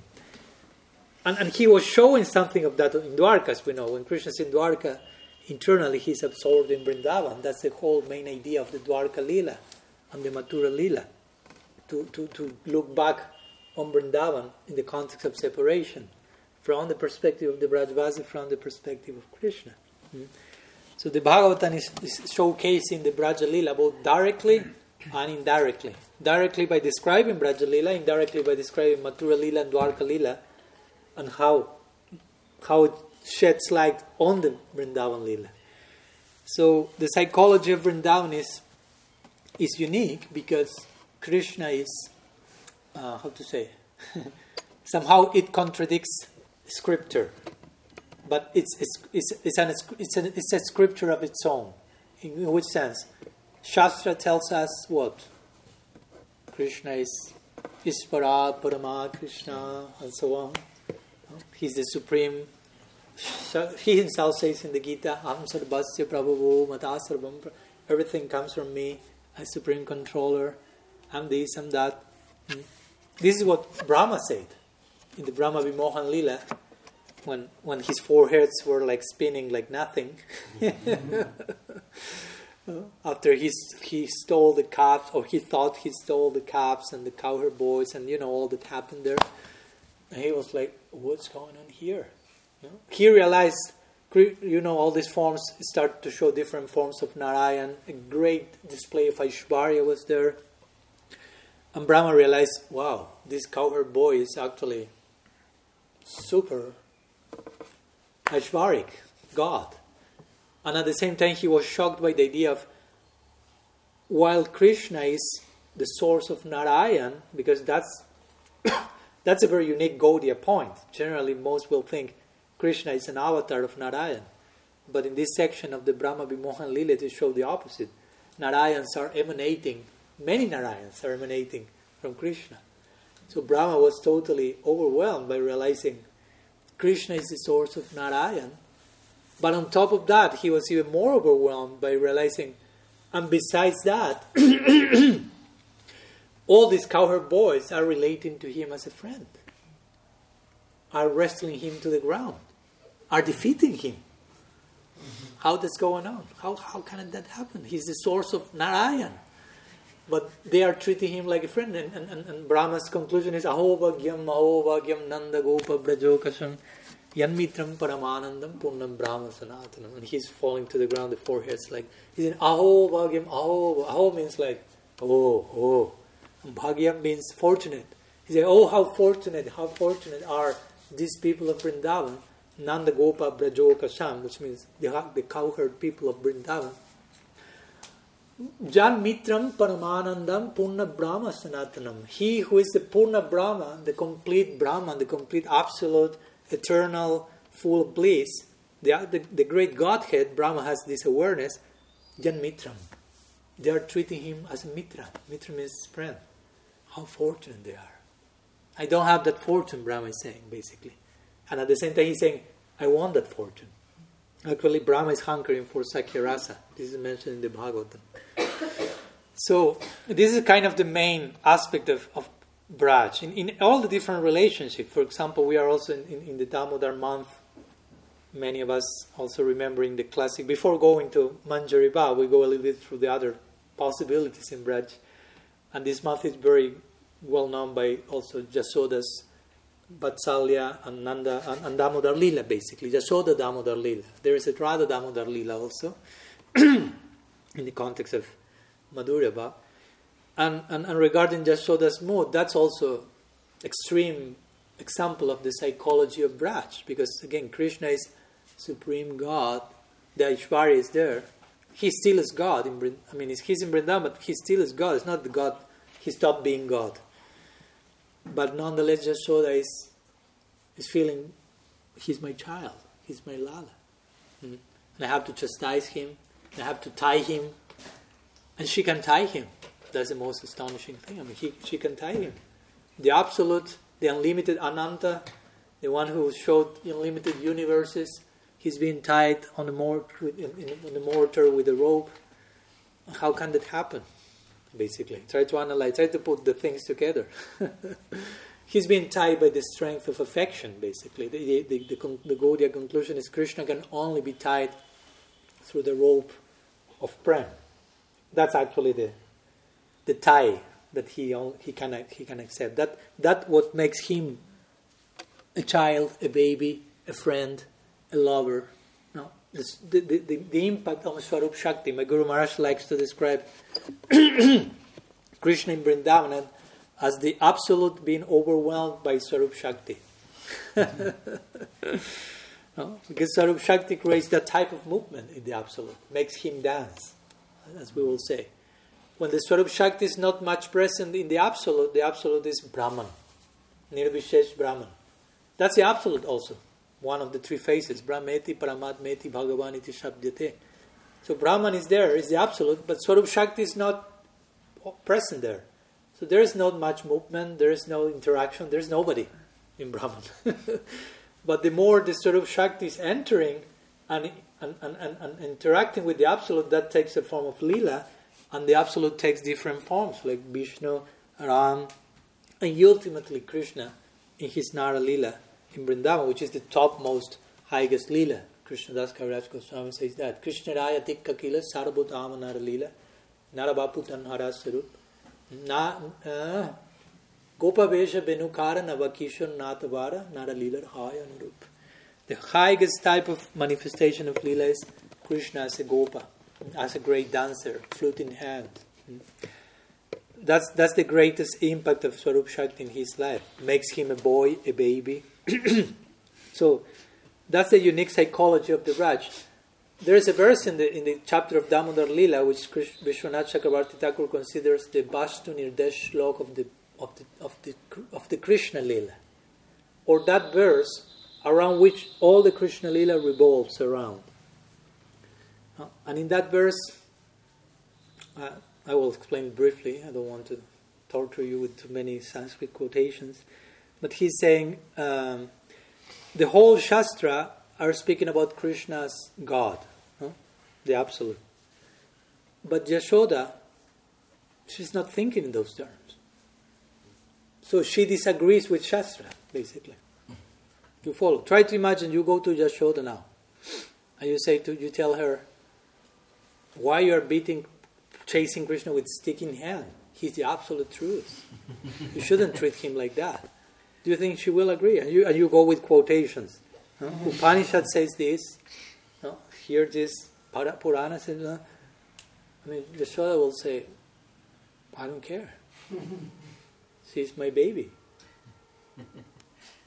And the point is, and the next question is, okay, so next you may ask, who is more correct of the two? Because the scriptures describes themselves as hankering after Krishna. We know that the personified Upanishads or Vedas are hankering after serving Krishna. And Yashoda has Krishna on her lap. So who of the two have Krishna more close to them? Yashoda. So we go with Yashoda's conclusion, and that becomes our Shastra, which is the Bhagavatam and the 10th Canto, which ultimately is not teaching Krishna is God, basically. Ultimately, the idea is Narayan is God, as we said the other day. Krishna is something else. So we agree with the Sri Vaishnavas. Sri Vaishnavas will tell us Krishna is not God, Narayan is God. Of course, now we will say something different, but in the Lila, we will think like Sri Vaishnavas. in the sense of Narayan is God. But of course, our approach to Narayan in the Lila won't be the same approach as the Sri Vaishnava in Vaikuntha to Narayan. As we said the other day, now every branch of us is worshipping, or the Gita is saying, what Krishna says in the Gita, do not worship the Devas, worship me. But in Vrindavan, nobody is worshipping Krishna. They're worshipping the Devas for Krishna's sake. So everything gets like up and up down. Like Krishna is saying, I'm God in the Gita. Do not worship the Devas. In Vrindavan, they say, Narayan is God, let's worship the Devas. Like they're going against the Bhagavad Gita. But no, actually, the Gita is pointing in all those things eventually. You know? But of course, in the beginning, we cannot imitate that. So to enter into the Braja Lila, it's not about just imitating the Brajavasis, but paying attention to how the Brajavasis express themselves when they come as sadhakas, showing to us how to behave as sadhakas, so we reach the identity in the Lila as Siddhas in Vrindavan. So the Goswamis are not saying Krishna is not God, Narayan is God or something. No, Jiva Goswami is not saying Krishna is not God. He's writing a whole series of treatises to establish how Krishna is the Supreme Personality of God. You read Krishna Sandarbha, that's an amazing.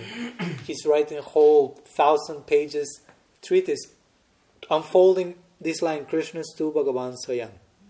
You have heard that line, right? Yeah. Krishnastu Bhagavan Swayam. Mm-hmm. Jiva Goswami make a whole book out of that line only to show us what does it mean actually for us Gaudiyas, Krishnastu Bhagavan Swayam. So first we need to know Krishna is the Supreme Personality of God. Srila Prabhupada, every time he used the word Krishna, immediately he put that word next to it. Supreme Personality. Someone may say, like, editing sensibilities tell me that to repeat that too much, may sound like not too good, but Prabhupada wants to make a point with that. No? Like establish, this is one of the main points he wants to establish. Krishna, the Supreme Personality of God, and Krishna is Tu Bhagavan Swayam. So we need to have that very clear in our mind first, so someday we forget that in the Lila.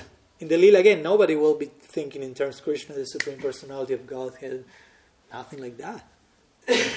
And when someone comes to the Lila and says that, for example, recently we were celebrating Govardhan Puja.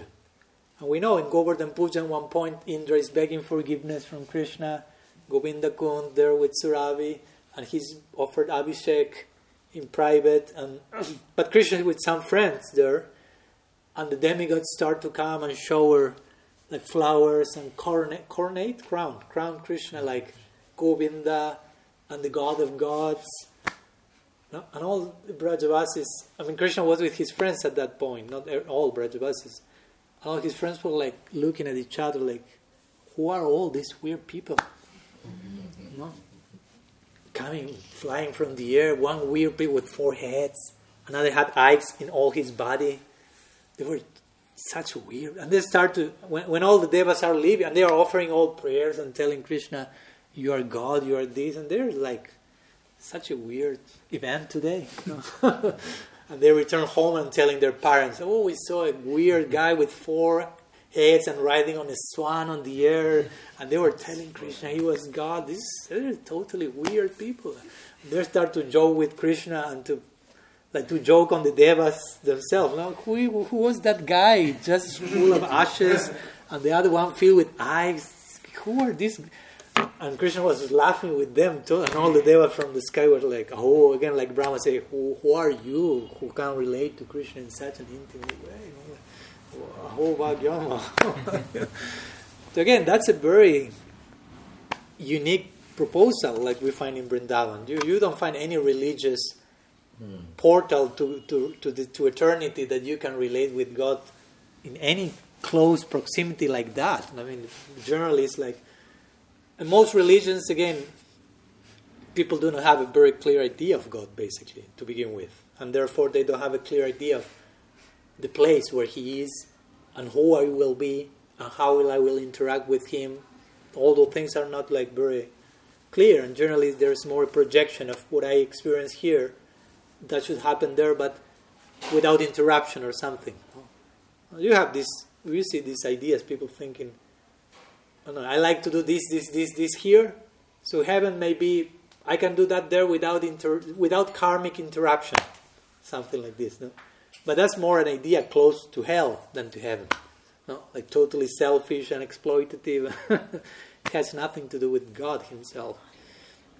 But Vrindavan is a very unique conception. Because also if you go higher than that, you may get the dutiful devotion of Vaikuntha, where everyone will think, okay, there is Narayan, and we love him because he is God. He should be loved. He is God. He should be served. And everyone is doing that in Vaikuntha, and that's beautiful in its own way. We are not just condemning the Vaikuntha. They are on eternity. Be careful with committing Vaikuntha aparad, because you may downplay the Vaikuntha Vasis, but they are on eternity and you are still here. But still they are serving God out of this sense of He is God and He is to be served. He doesn't need anything from me, but I need to serve Him because He's God. You follow? But in Vrindavan, that's not the psychology. In Vrindavan, everyone feels Krishna has so much need, so much necessities, and we have to live to satisfy that. Basically, that's their, in brief words, I won't enter into detail, but every one of their friends are lovers or parents, all of them know Krishna is a really needy person. This is what Nanda Maharaj told Uddhava when Uddhava was telling him in Vrindavan, oh, you are so fortunate that you have such love for God as a parent, as a father. I never saw this, that someone is loving God as a father. No? I mean, Uddhava was shocked, but still he has his mixture of Aishwarya and his bhakti, so he kind of avoids telling Nanda, your son is God. And you are loving God as a son. Wow, that's he's glorifying that.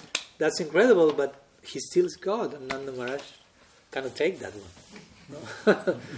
He will say, no, Uddhava, I heard that you were a great personality, a great pandit.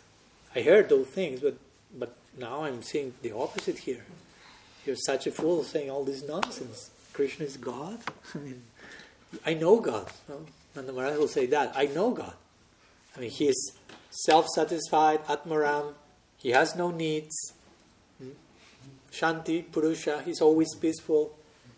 And I know Krishna. He's the exact opposite of that. He has so much needs. He's always demanding things, asking things from me. And of course, He's stealing, lying, cheating. God does not behave like that. He cannot be God. That's immediately the Siddhanta of Nanda Maharaj. That's the Brajavasi Siddhanta. He cannot be God. Everyone thinks like that. And even, as we say, and even if they were to consider He may be God because He's lifting a heel for a week in front of all of them, which is pretty extraordinary. If your 5-year-old child is lifting a heel like Govardhan for a week in front of your face with this little finger, you start to wonder, like what's going on with my child or something. I mean, I think there's something special about him. Before that, everyone was speaking about Krishna did this, did that, but mostly all those extraordinary things were seen only by Krishna's friends. So the elders in Vrindavan were just saying, oh, this child are speaking crazy stuff. Oh, Krishna killed this demon and did this thing. Yeah. Child talk. They're always creating some new movie. Well, when he left Govardhan, that was all Vrindavan was witnessing that. So it was like more, what to do with them now? So some were thinking maybe he's God. And when they say that to Nanda Maharaj, he'd basically say, well, he may be God, but first he's my son. Try to imagine that reply. I mean, to reply in that way, your bhava has to be... And every time he hears that things, his vatsalya rises more to the top even.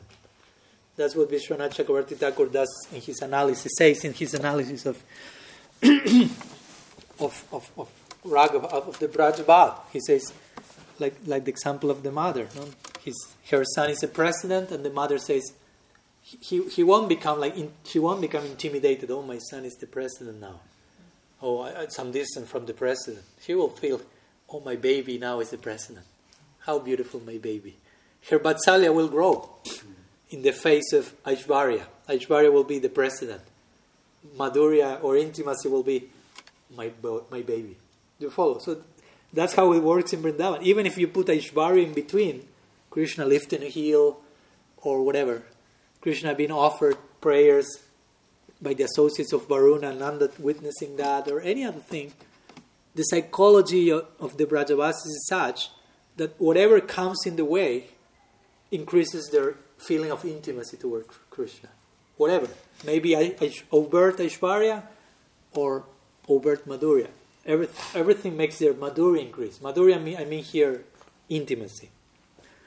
So some general words on the bhava of the Brajavasis, which is again very, very unique,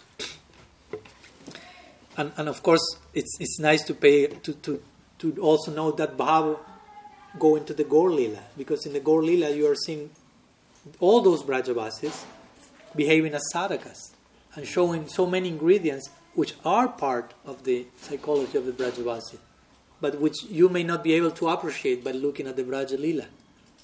By looking at Rupa Manjari, you may not be able to grasp all that you find in Rupa Goswami, which is there in Rupa Manjari, but since the Lila is not requiring some of those elements, they do not come to the surface.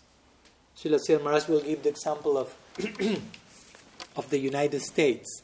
He'll say United States is the most powerfully, at least at that time he said, militarily speaking, weaponed country. Not like weapons, you say like armed country, but you do not see like tanks and guns like parading on the street on a daily basis, because that will like interrupt the harmony and the daily flow. But those things are there, and if someone attacks the country, all things come to the surface.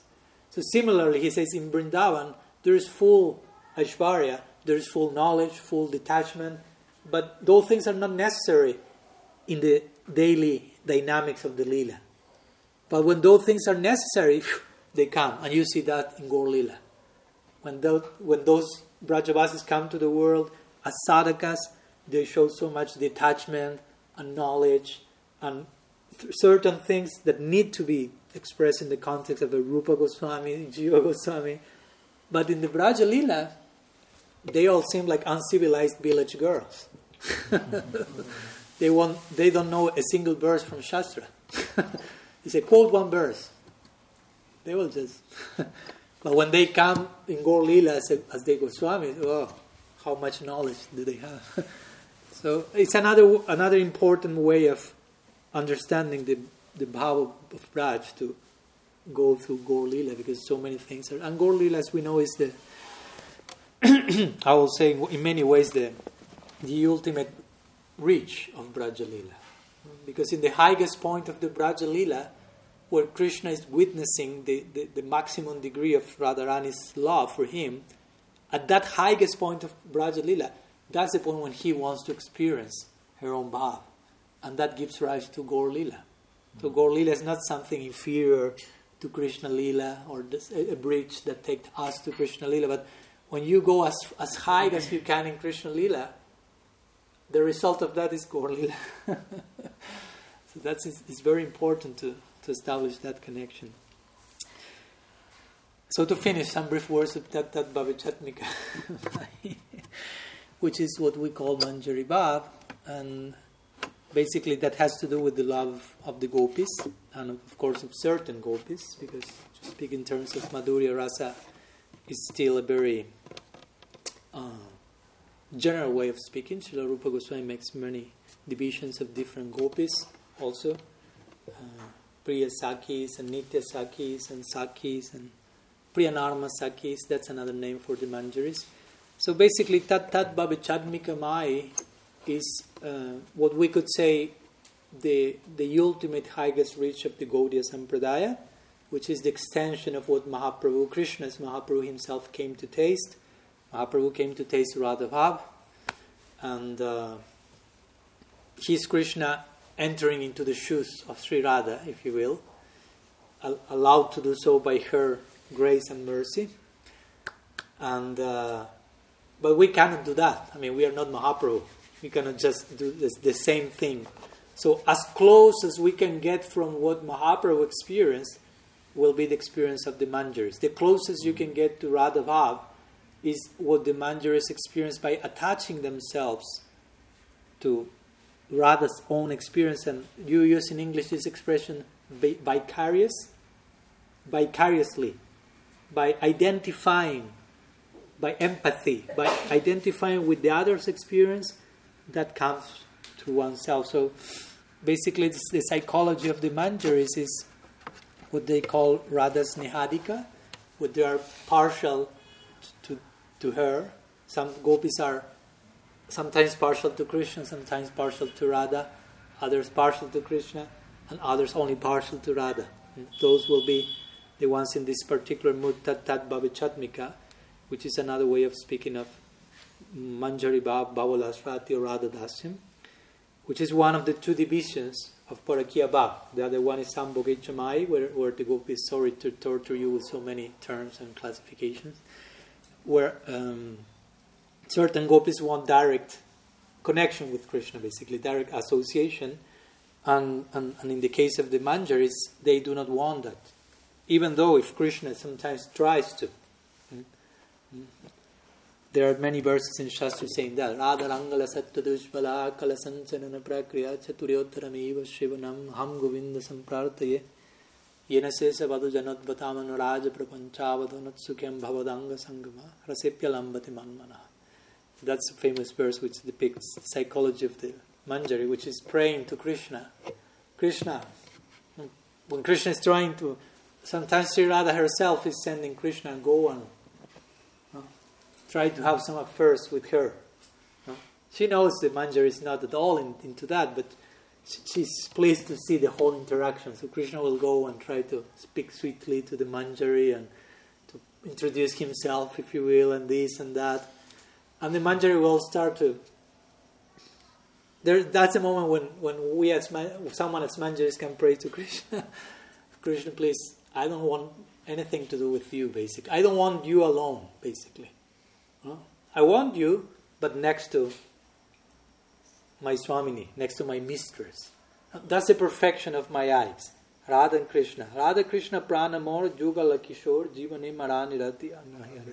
That's what Narottam Das Thakur is singing. No? My Ishtadev, the Ishtadev of the Manjaris, of course, in one sense, is Sri Radha, but it's not Sri Radha alone.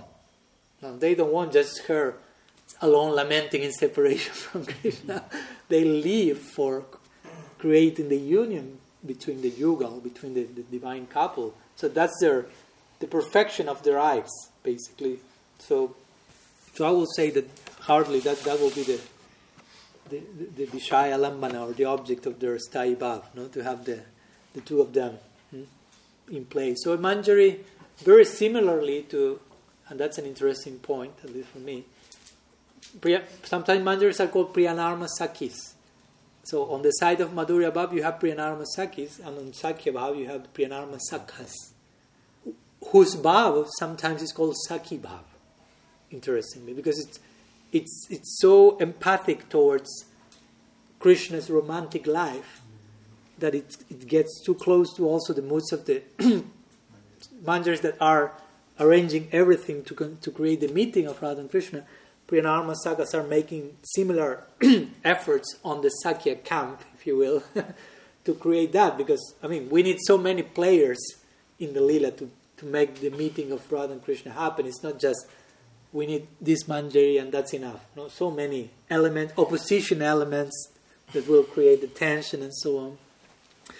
So mostly Tat Tat Bhavi Chadmika has to do with that, no? That a gopi will conclude by trying to have direct union with Krishna that affords a certain degree of rasa, if you will, like an independent naika or heroine may try to. But by attaching myself to a naika is again an aesthetic term like heroine used in drama, and Rupa Goswami resorts to that language in his Ujjwal Nilamani. By attaching myself to Radha, my experience vicariously will be higher than if I try to have direct meeting with Krishna, basically. And again, the vicarious experience is such that it even manifests sometimes in the manjaris, like physically. No? Famous example is the first verse of Bilap Kusumanjali, where in brief words, Raghunath Das Goswami as Rati Manjari speaking to Rupa Manjari, like joking, because she has like some biting on her lips. Which generally, it is described in Shastras when some passionate kissing is there, some biting on the lips. So one Manjari is joking to another, what happened in your bimba red lips? Some parrot came and bitten there, or what? No? And your husband is not at home now, so maybe a parrot did that. No? Like implying it was Krishna. And the conclusion of the acharyas is like, but the manjari won't allow that to happen, no?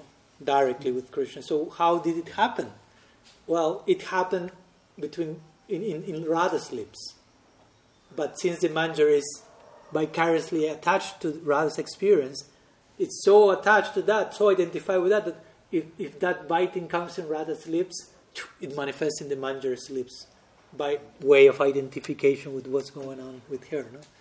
So something like that is basically, and that's why technically speaking the manjari is in Madhurya Rasa with Krishna. Again, it's not having direct connection, but it's experiencing those things. No? And of course, again, generally the description is Radha Dasyam. It's a servile disposition that she has towards Sri Radha in connection with the union with Krishna, but she will always take sides with Sri Radha in any particular situation in which there may be some conflict. Krishna may have misbehaved or went with some other gopi. They will never side with Krishna, basically. They will always side with their Praneshwari, their Swami, and they will even sometimes like criticize Krishna, basically, and tell Krishna to go away and not allow him into the arbor, into the Nikunj, because even if Krishna will have to fall, that's one of the main points that our acharyas make. No? Everyone is falling at the feet of Krishna and praying to him, please give me entrance into whatever. But Krishna is falling to the feet of the manjaris, praying to them, please allow me to enter and have darshan of your mistress. No?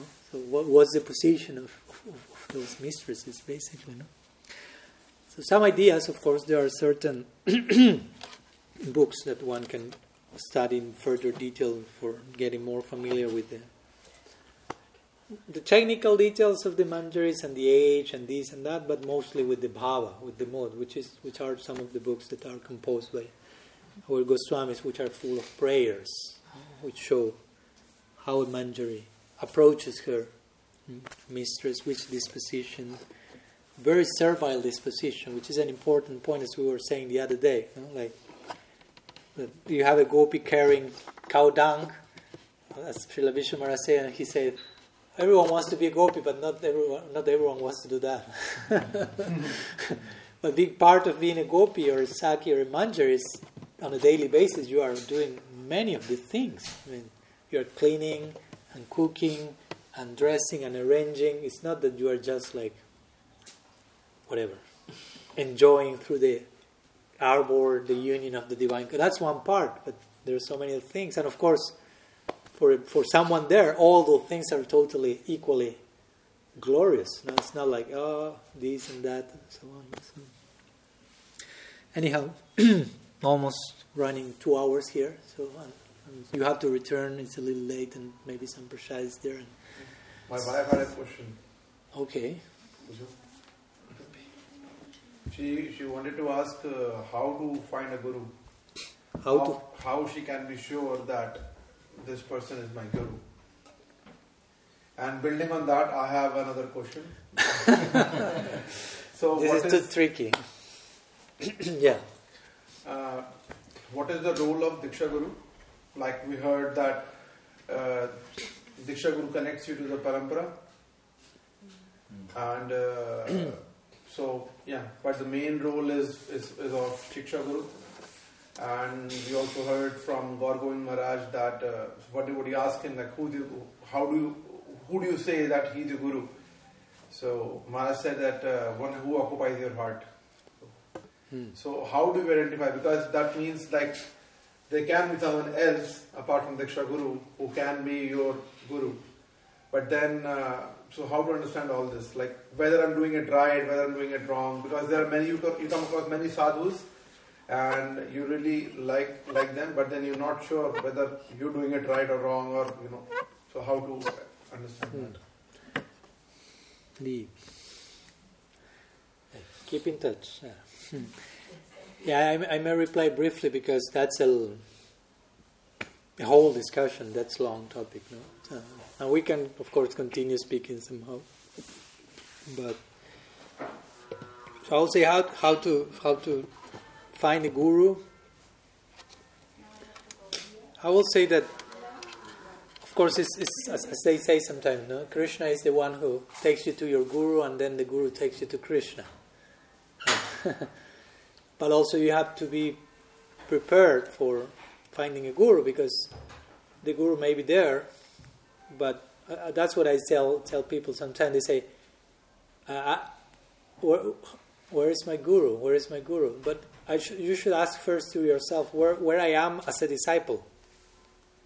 Where I am, me, as a disciple.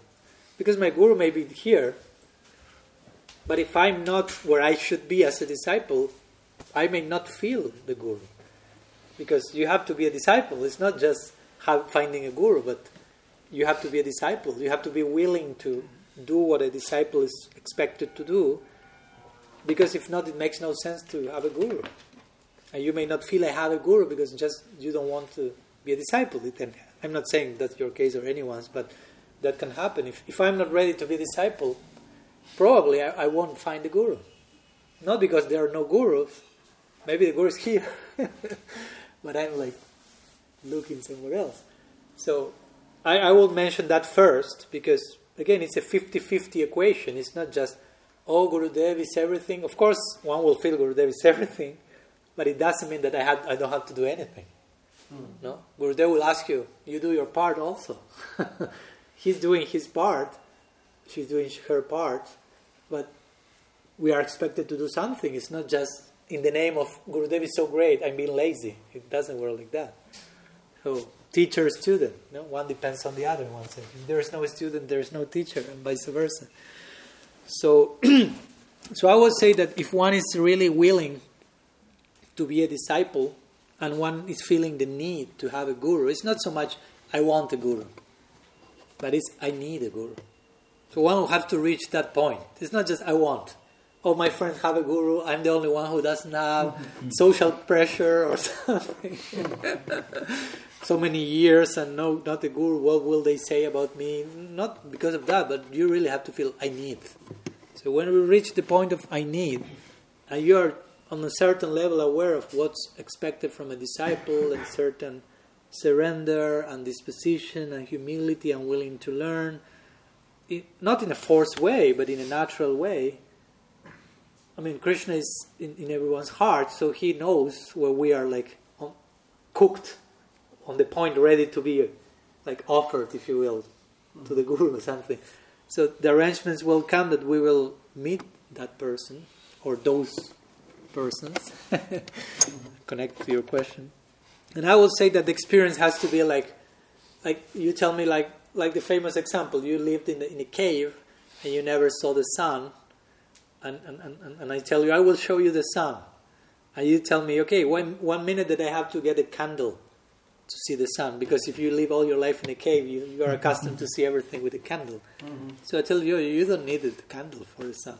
I say, what? No. The sun itself will show it to you. You will be able to see the sun by the sun's grace, if you will. So something like that will have to be with the guru. I mean, you have to feel, as sometimes they say, self-evident or self-effulgent, like, not necessarily because you see some light or something, because sometimes they have this, like, sometimes, I don't know, psychedelic ideas or something.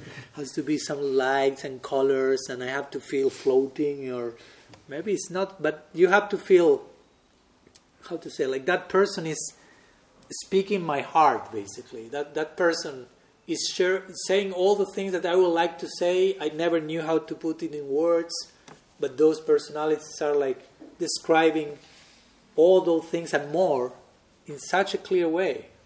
Sri Lasir Maharaj once said, and I loved, and I always quote that every time I speak about Guru, he defined, what's a Guru? Someone asked, what's Guru? He said, Guru is your own potential appearing in front of you. So the point is that person will show you all that you can be. And you will feel that when you are in front of that person. You will feel, I can become all that. And you feel so much hope and so much inspiration, like, that's what I can be, that's all that I can become. And I'm feeling from that person instruction and love and affection and inspiration to become all those things. So it's like, I want to surrender there. Of course, the natural thing will be, I want to give myself in that direction fully. So that has to happen in a natural way. It cannot be like, he's your guru, you should feel that with that person, is surrendering that, and you say, I don't feel like that. Okay, I mean, you cannot like force yourself like to surrender. The charm of surrender is it's voluntary. I mean, I'm giving myself because I choose to do so. I mean, you have to choose to love Krishna. It's not like you reach Golok Vrindavan. Why you came here? Oh, someone forced me to come here. Of course, you never will reach there like that. So it doesn't work like that. So it has to be unresistible, you say? Mm-hmm. Like charming. I mean, Krishna is all attractive. So that same all attractive force will express through Guru. And you will feel like, called in that direction. I cannot resist. It's too much. Unless that comes, better wait. Because also we are not in a rush. It's not like, oh no, I need to have a guru now. If not have a guru, I'll accept whoever comes. So I have a guru. In time, it won't be good to make that choice. Because I mean, what's the value of just having a guru if you don't feel giving your whole heart to that person? And you don't feel that person is giving their heart to you, because it's reciprocal. So one needs to take time and whenever that comes. So, and regarding Diksha, Siksha, your question, I'm being brief again. Each question can be replied in a whole meeting only, but we'll have some more time in Delhi to share for sure. Yeah, so, and regarding Diksha, Siksha, of course Diksha is important, it's crucial, and Siksha is equally important. It's like if I ask you what's more important, the seed of the water that will water the seed. No? You cannot say one and the other. The two are crucial in the equation. So Diksha is like the seed. Guru is giving mantra. No? So mantra, that's the most important thing of Diksha. It's not so much whatever. The externals of the ritual, sometimes of the fire, and move your finger like this and do this mudra, and now I have a new name, quite cool. Of course, nice that you have a new name, especially the surname Das, that's the most important thing. But the main aspect of the interaction in Diksha is Guru is giving his own heart, her own heart, in the form of mantra, sound, and transpassing that to your heart. And you are receiving some very specific bhakti samskars, devotional impressions in that moment. The seed is being sown in a particular direction. And Siksha is nourishing that. And of course, generally the case is that the Diksha Guru in many cases will be the main Siksha Guru for the disciple, but that's not necessarily always the case. Sometimes the Siksha Guru may be someone else. There may be more than one Siksha Guru. That's in Shastra is clear. There cannot be more than one Diksha Guru because there's only the mantra is the same. You follow? Yeah. That the Diksha is given. So you don't need more than one Diksha because the mantra is the same. So Diksha is one, Diksha Guru is one, but Siksha, the water that nourishes that seed, can be unlimited. Of course, that's not an excuse to, I have unlimited Siksha Gurus, and maybe you don't have any of them actually. Because we need to commit in some direction also. So, but yeah, sometimes even Siksha Gurus can be different from the Diksha Guru and can be even more important. In some moment of our life, the role can be more crucial than the one that is coming from the Diksha Guru. It can happen. And it's not necessarily wrong. There's place for that. I'm not saying that will happen or something, but it can happen. We see in the history many cases of great personalities who received certain Diksha from someone, but their Siksha Gurus were more prominent. Like Krishnadas Kaviraj Goswami. Generally, we never hear who is his Diksha Guru. But we always hear his connection with Raghunath Das Goswami in terms of Siksha. And once someone asked Srila Sridhar Maharaj something similar to what Srila Gaur Govinda Maharaj said, someone asked, who is more important, Diksha Guru or Siksha Guru? And he said, the one who is helping you the most. Period. I mean, common sense. Common sense. It's not so difficult. He makes things easier. It's not like, who is Diksha or Siksha? You are creating like a dichotomy in your mind, like separating. Like actually, Diksha and Siksha are two functions of the same department. Guru is one. Guru Tattva is one. Guru Tattva is one principle, and it expresses itself in different ways. Krishnadas Kaviraj says, Madan Mohan is the presiding deity of Diksha. Govindaji is the presiding deity of Siksha. Madan Mohan and Govindaji are the same person, but different aspects of function. So when we say Diksha or Siksha, we are speaking about different functions of the same principle. It's not like a competition among one or the other. At least it should not be. You follow? So if you have a Diksha Guru and you are being inspired by a Siksha Guru, or more than one Siksha Guru, if everything is in place, because also one should learn how to be inspired. It's not just, I like that class, I like that kirtan, and I go anywhere and everywhere. And somehow it's kind of a cheap inspiration without commitments.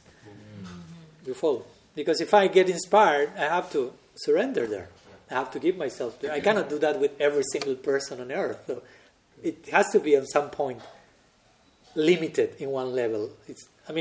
You can have many Siksha Gurus, but you cannot have that many either. You follow my point. You have to have some commitment. If I say I have 3,000...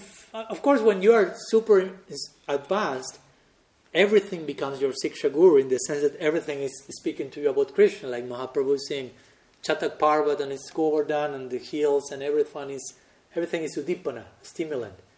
But you cannot imitate that. So yeah, we have to begin with one Guru. Just begin with one to begin with and learn to surrender in that direction. And if you properly do that exercise gradually, some other gurus for sure will come. Because that's the teaching, the very Chaitanya Charitamrita starts like that. The first two words of Chaitanya Charitamrita, which are those. Vande Gurum, Ishabhaktam Isham Ishabhatarakam Tat Prakasam Tatakshakti Krishna Chaitanya Samyakam. First two words, Vande Gurum. Krishnadas Kaviraj said, Gurun is plural. He's not saying, I offer pranam to my guru. He said, I offer pranam to the gurus, to my gurus. First two words of the whole Gaur Lila. Like trying to say, if you don't get this at the beginning, you don't get everything that follows. So there is place for a plurality of gurus, and ultimately we want to enter the land of gurus, as Srila Samaras will say. Vrindavan is the land of gurus. Even the dust is my guru there.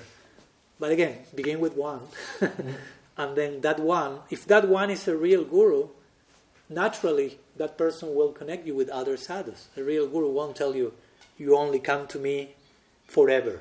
In the beginning it may say that. Srila Prabhupada said that in the beginning because that was perfect.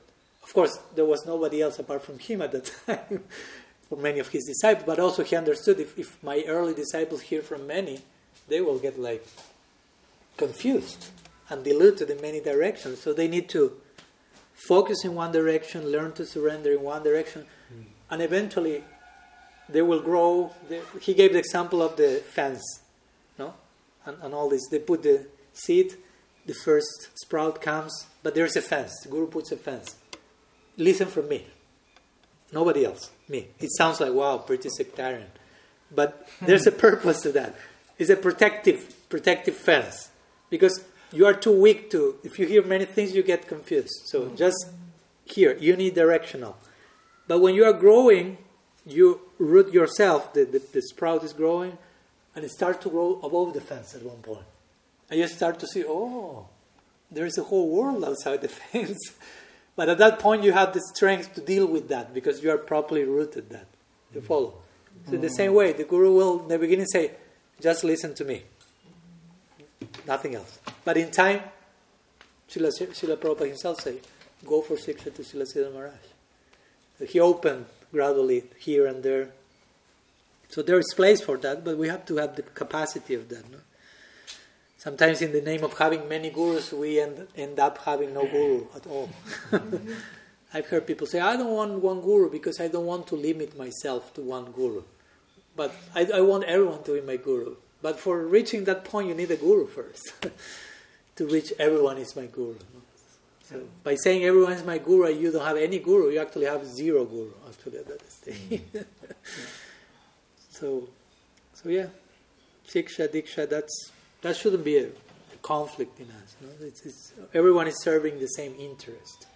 If gurus are bona fide, they will be only concerned. My Guru Maharaj puts this like that. Let me close with this.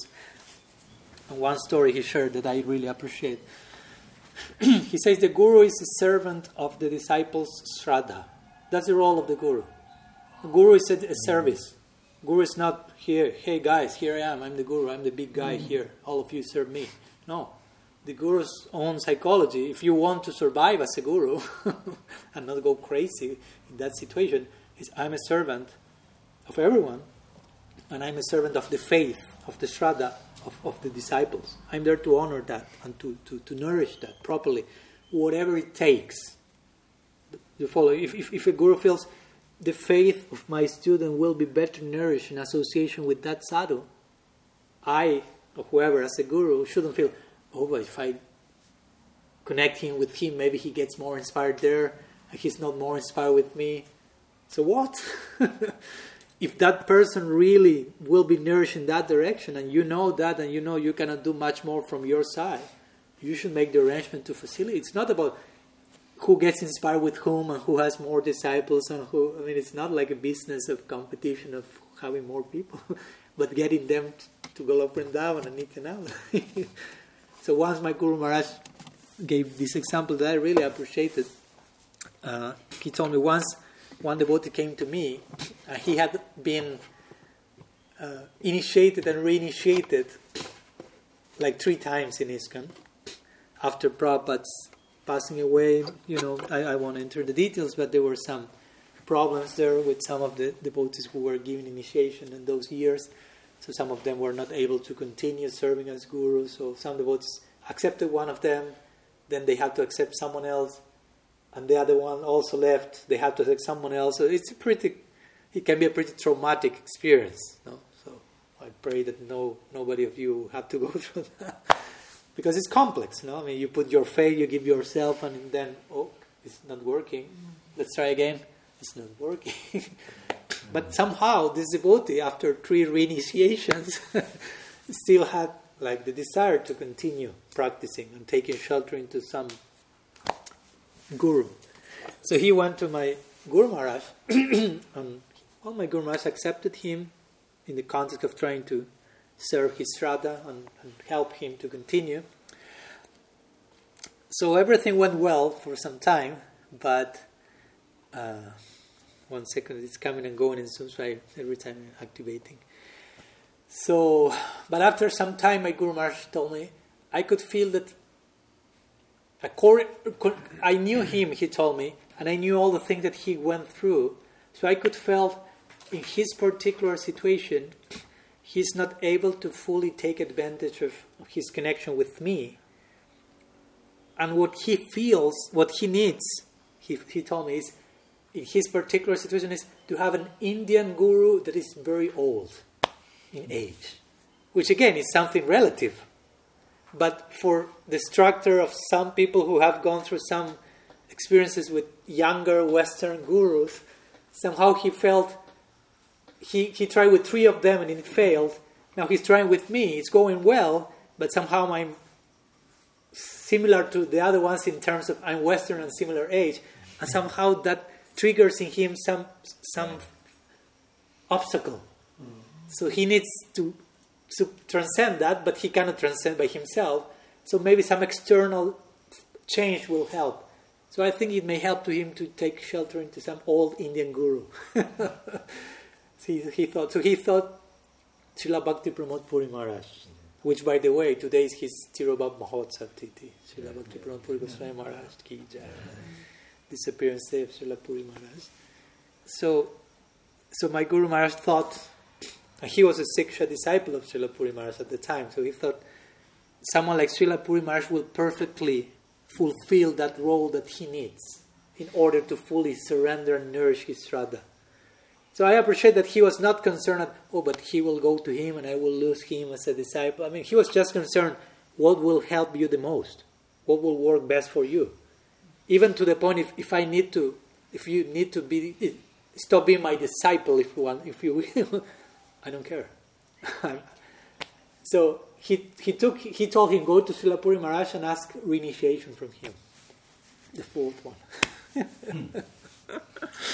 And he went to Srila Puri Maharaj, and Srila Puri Maharaj didn't accept, because he said, who is your guru? Srila Tripurari Maharaj. Say, but he's a bona fide acharya, he's doing well. Why?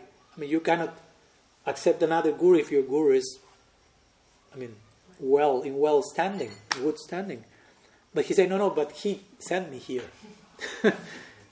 I'm not sure if I need to speak to him. I can't, because Srila Puri Maharaj was very careful not to do something improperly and downplay some Vaishnava and Vaishnava Aparadha and so on. He was a personification of non-Vaishnava Aparadha, basically. No?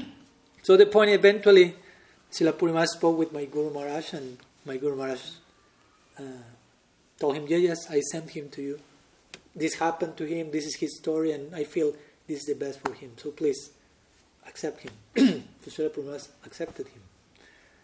Even though, technically speaking, you shouldn't reinitiate someone coming from a guru that is in good standing. But again, common sense.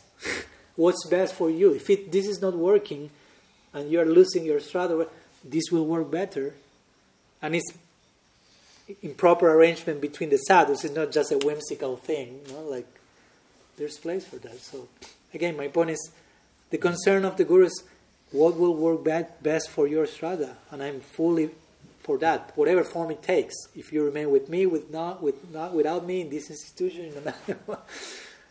Again, not in a whimsical sense, no? But because sometimes the disciple may say, I'm not inspired here, I'm inspired there. But maybe the disciple is being whimsical there, and the guru may need to correct him. There's place for that, but sometimes there's place for the other thing as well. So. Again, not black and white, so many shades of considerations according to each specific case. So. Okay, 2 hours and 20 minutes, so I think we can stop here. Srila Gurudev Ki Jai, Sriman Mahaprabhu Ki Jai, Sri Harinam Sankirtan Ki Jai, Kartik Brat Ki Jai, Sri Vrindavan Dham Ki Jai, Sri Radha Kunda Shyam Kunda Ki Jai, Giriraj Maharaj Ki Jai, Gaur Bhakta Vrinda Ki Jai, Tirubhav Mahotsav Tithi Srila Bhakti Pramod Puri Goswami Maharaj Ki Jai, Gaur Praman Hari.